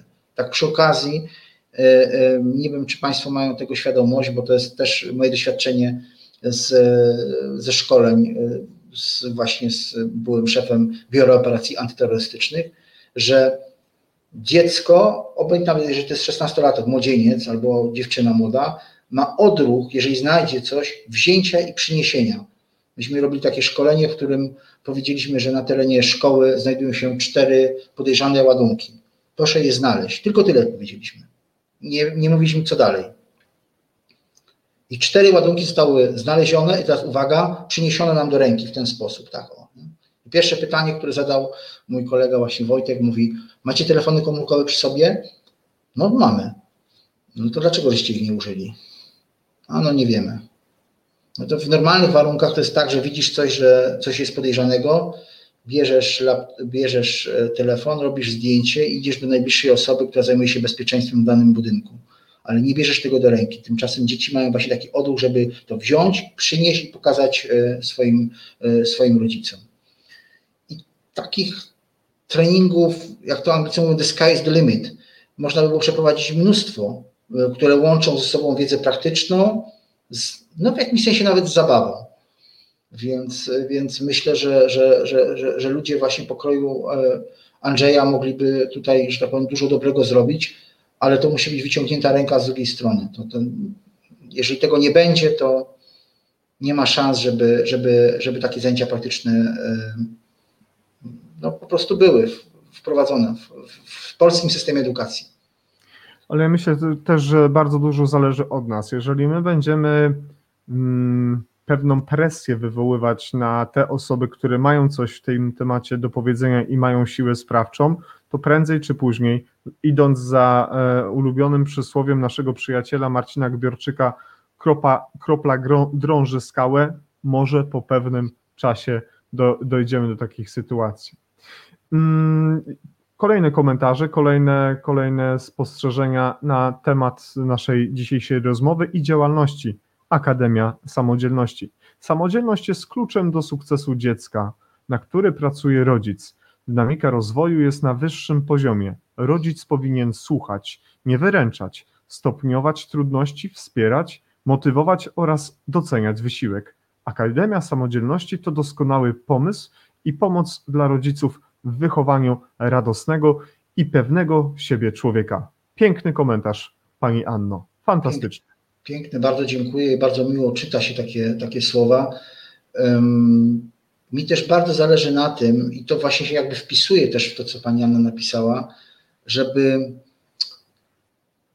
nie, po, nie powstało takie wrażenie, um, że my uważamy, że wszystko, co się wokół dzieje, jest jakimś gigantycznym zagrożeniem dla, dla, dla, dla, dla dziecka. Tak? I my to, ten świat postrzegamy jako, jako taki świat pełen złych rzeczy, które czyhają. To nie, nie, nie chodzi o to, wręcz przeciwnie.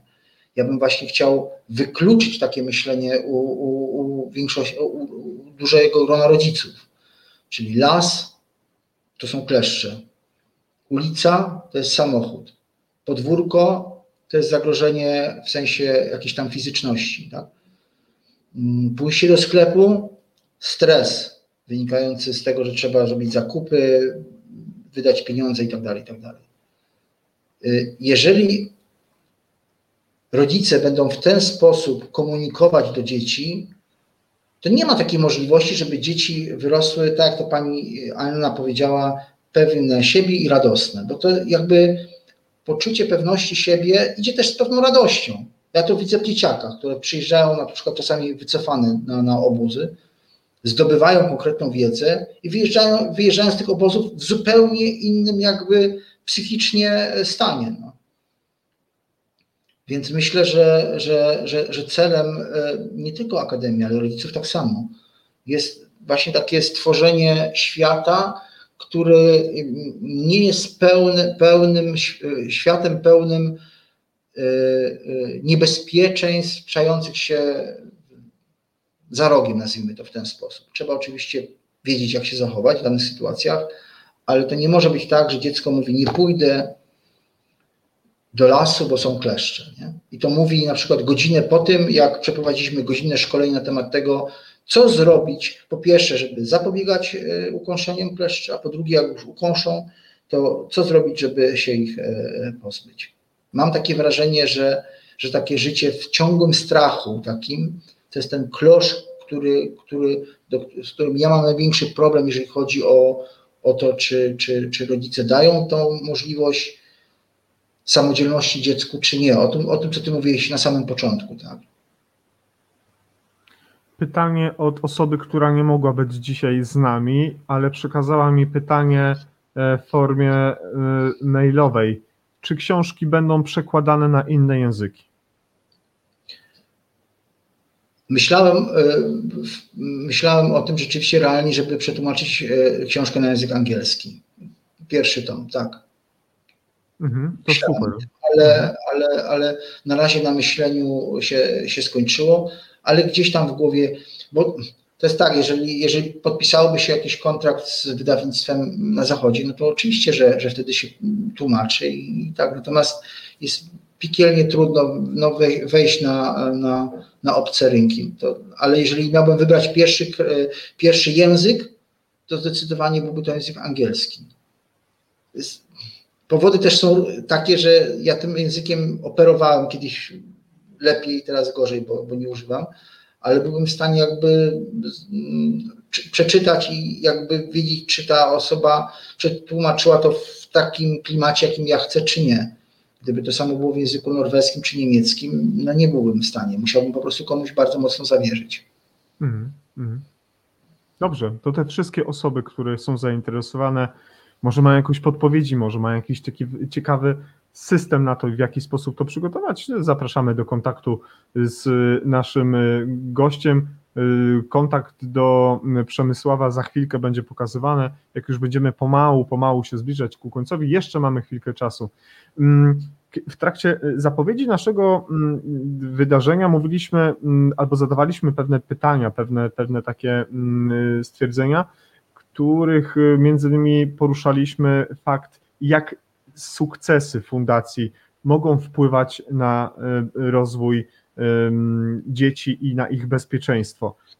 I więc jakbyś mógł to ocenić i od razu, gdybyś był tak uprzejmy, opowiedzieć coś o największych twoich sukcesach jako Fundacja Akademia Samodzielności.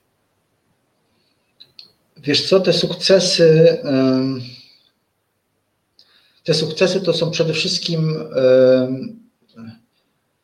informacje od dzieci, bo czasami jednak tak bywa, bo to trzeba powiedzieć wprost, czasami bywa tak, ja to o tym mówiłem przed chwileczką, że rodzice, no to akurat dotyczyło wcześniejszych naszych też obozów, wypychają dzieci na obóz, bo chcą, żeby się w jakiś sposób tam usamodzielniły. I ja widzę przez pierwsze dwa dni, że dziecko jest jakby no na nie, tak? Nie za bardzo chce tutaj być. My robimy wszystko, żeby się czuło jak najlepiej, ale czuję, że to nie jest jego środowisko. I dla mnie największą satysfakcją i sukcesem Akademii właśnie jest to, kiedy, a takie sytuacje miałem właśnie, to nie jedno, że w dniu, w którym mama lub tata odbierał tą osobę, to akurat chodziło o chłopców, ale to nie ma znaczenia w tej chwili płci, z obozu, dwie godziny później, kiedy już był pusty zupełnie ośrodek, dostałem telefon i była informacja, bo, i tutaj wymienione jest imię, chcę jechać na obóz zimowy, kiedy są zapisy. W lipcu. I to była dla mnie cudowna informacja, bo to oznaczało, że myśmy po prostu zrobili bardzo dobrą robotę, tak? Myśmy zrobili świetną robotę, bo jeżeli byśmy ją nie zrobili, to chłopak by po prostu wrócił i, i tyle. I to są takie, czy na przykład maile, które przychodzą, prawda, po obozach, nie? Albo es em esy. Albo sytuacje, w których na przykład widzę, że dzieci po pół roku, jeszcze przed pandemią, między obozem a obozem, doskonale pamiętają pewne techniki, które były wałkowane wcześniej na jednym, drugim, trzecim obozie, na zielonej szkole, bo przecież dzieciaki, które jeżdżą z nami na zielone szkoły, jeżdżą także na obozy zimowe albo letnie. Mm. Więc one jakby ugruntowywują sobie tą wiedzę. To jest fantastyczne, kiedy widzę, że z takiego właśnie, to jest jak, jak plastelinka, nie? Że kształtujesz plastelinę i z tej plasteliny wychodzi ci mały albo niemały człowieczek, który jest w stanie doskonale zapamiętać pewne, pewne rzeczy, o których pojęcia nie miał tak naprawdę dwa lata temu, bo skąd mógł o tym wiedzieć, a w tej chwili tak i, i wie. I to jest ta satysfakcja, która jest, e, która nie jest taka wymierna, typu wiesz, jakiś show, typu w telewizji i tak dalej, to nie, nie, nie. To są takie właśnie drobne radości. Wspaniale. Życzę Tobie takich sukcesów jak najwięcej, bo dzięki. Absolutnie nie spodziewałem się jakichś wielkich, spektakularnych, bardzo takich namacalnych rzeczy, ale byłem przekonany, że tego typu przykład podasz. To wynika nie tylko z Waszej oceny wśród ekspertów, rodziców, zaprzyjaźnionych osób, komentarzy i wielu, wielu naprawdę ciepłych słów, ale to też wynika z tego, w jaki sposób nam o tym wszystkim opowiadasz. Mówiliśmy dzisiaj troszeczkę o rozmawianiu z pasją, o tym, jak się, kiedy rozmawiamy, kiedy, kiedy jesteśmy mniej lub bardziej stremowani. Sam mówiłeś, kiedy mówi się o czymś z pasją, opowiada się o swojej pasji, to zapomina się o całym świecie. Nie sprawiasz takiego wrażenia, zapominasz o całym świecie, kiedy mówisz o Akademii Samodzielności. To jest naprawdę piękne móc to zobaczyć. Państwa znaczy, zapraszam... Proszę? Zdarzyło się tak, że parę osób mi to powiedziała, to zupełnie machinalnie, tak jakby, gdy się opowiada o takich rzeczach, wiesz, ja tęsknię za tym, no powiedzmy sobie wprost, ja tęsknię, no bo mamy pandemię, wiesz, no nie, nie jesteś w stanie się widzieć z dzieciakami, spotkania online, to, to, to nie jest spotkanie, prawda, no więc mhm. za, za tymi czasami bardzo tęsknię i już się też nie mogę doczekać o, obozów. No. Masz piękny komentarz od pani Anny. Cudowny program, wspaniała wizyta profesjonalisty w temacie survivalu, bezpieczeństwa i zabawy. Dziękujemy, dziękuję i pozdrawiam. Pani Anno, kojarzymy się.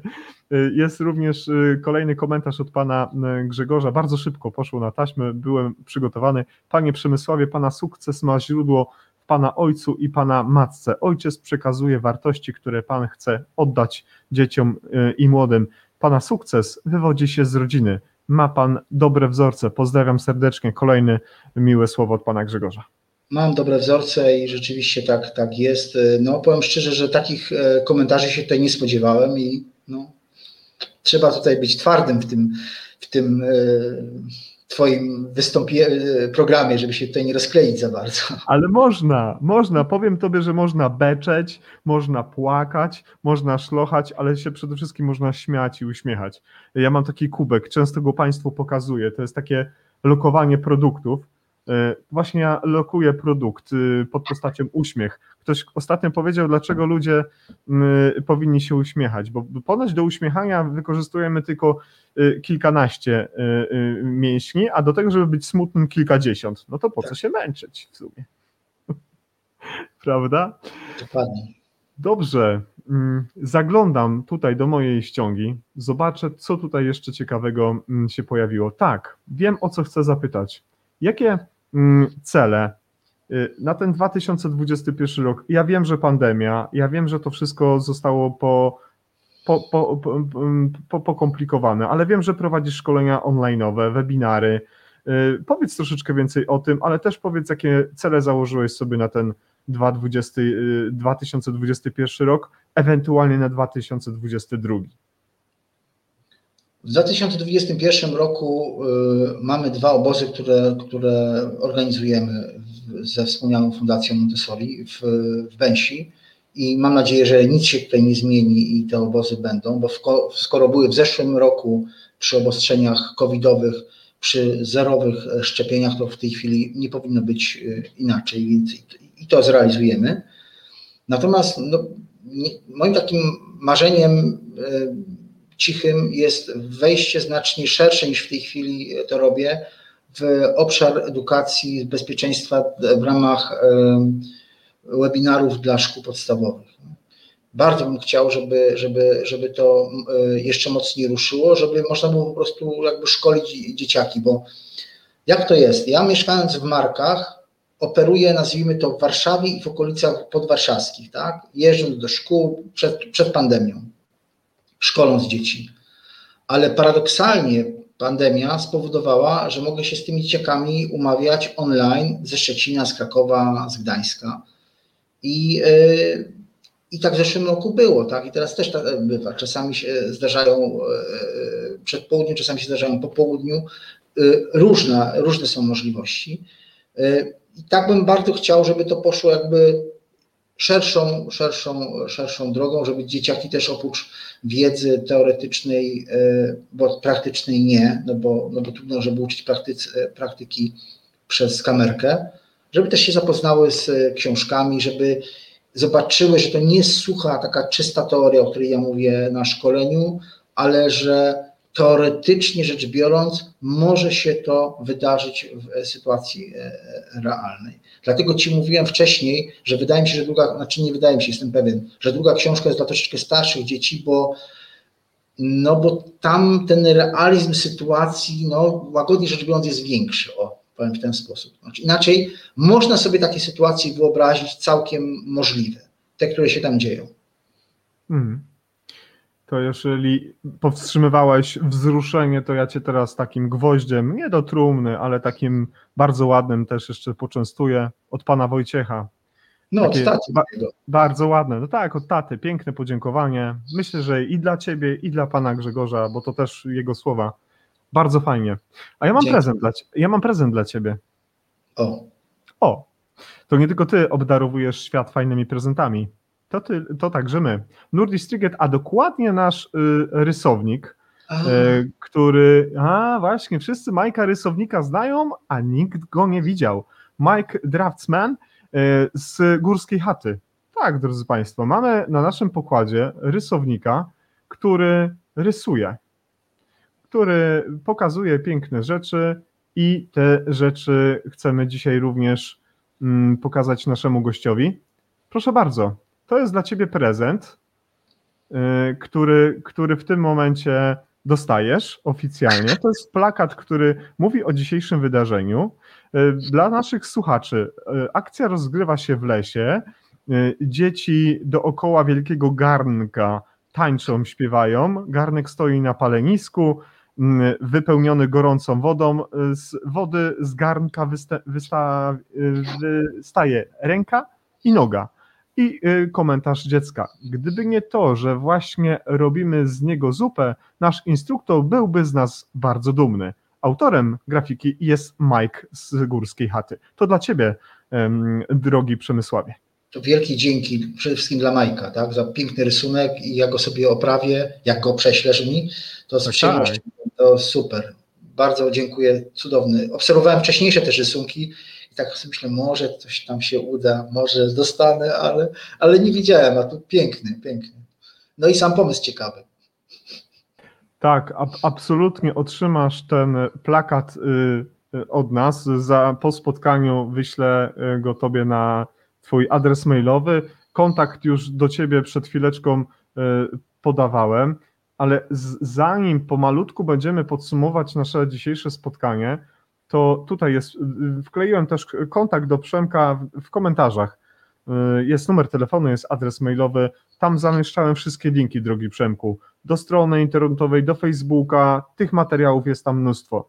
Jeżeli o, o, o, okaże się, że na jakieś pytanie nie, udzielili, nie udzieliłeś odpowiedzi, bądź nie odnieśliśmy się do jakiegoś komentarza, to po spotkaniu będę cię bardzo prosił, jak się rozłączymy z naszymi widzami, pozostań z nami na antenie jeszcze i będziesz mógł udzielić stosownych odpowiedzi, czy, czy odpowiedzieć na te kwestie. Tak więc wszystkie te osoby, które są zainteresowane współpracą z Akademią Samodzielności, a przede wszystkim z panem Przemkiem, zapraszamy do kontaktu.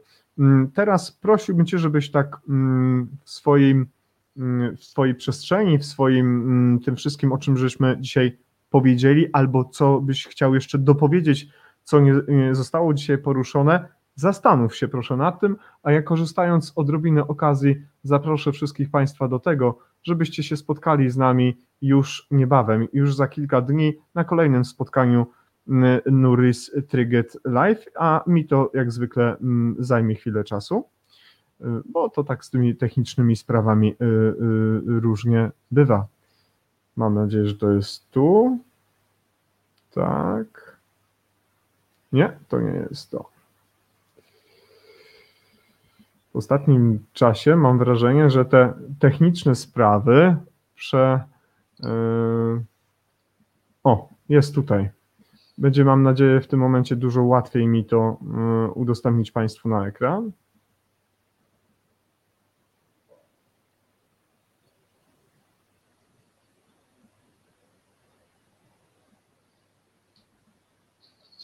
Mam jakieś odrobinę kłopotów technicznych. Drodzy Państwo, wybaczcie jeszcze raz za zwłokę.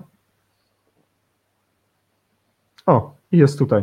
Drodzy Państwo, już dziewiętnastego kwietnia, dokładnie o godzinie osiemnastej, będziemy rozmawiać w cyklu o bezpieczeństwie z dwoma paniami, z Igą i z Niną. Porozmawiamy z paniami, które zajmują się prowadzeniem Fundacji Zaginieni. Fundacja Zaginieni to fundacja, która zajmuje się między innymi poszukiwaniami osób, które zaginęły w Polsce i na świecie, zajmuje się profilaktyką, zajmuje się prewencją, zajmuje się wsparciem psychologicznym rodzin, które potrzebują takiej pomocy.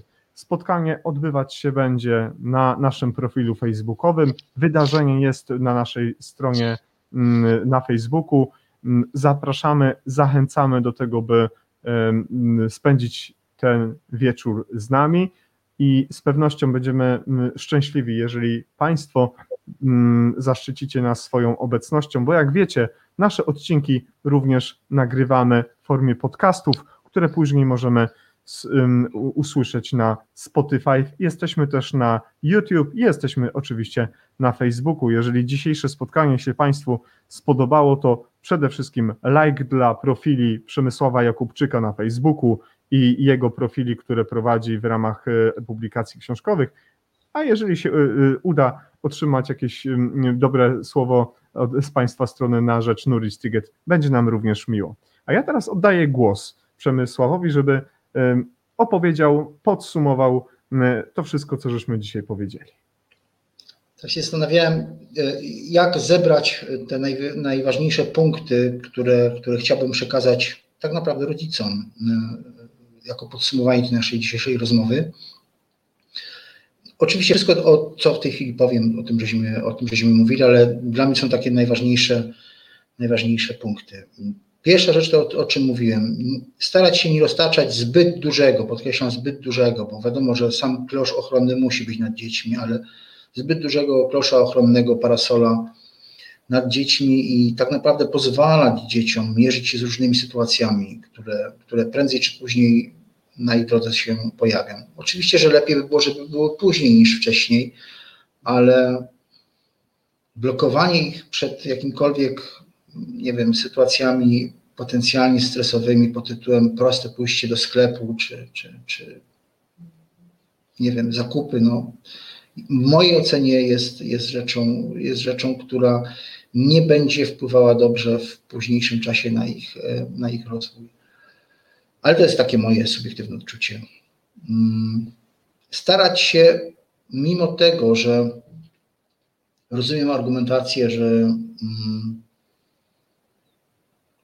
rodzice starają się odsunąć jak najdalej kwestię samego stresu od dziecka na zasadzie takiej, że w życiu jeszcze będziesz miał nie jeden stres, w związku z tym dlaczego mamy w tej chwili powodować, że będziesz się denerwował przysłowiowym zakupem mleka czy, czy bułki. No więc wydaje mi się, że tutaj jakby trzeba znaleźć taki złoty środek, to znaczy złoty środek polegający na tym, że z jednej strony rzeczywiście nie narażamy dzieci na sztuczny stres, ale z drugiej strony staramy się powoli, powoli, powoli dawkować im różne sytuacje, w których samodzielnie podejmując, podejmują decyzje.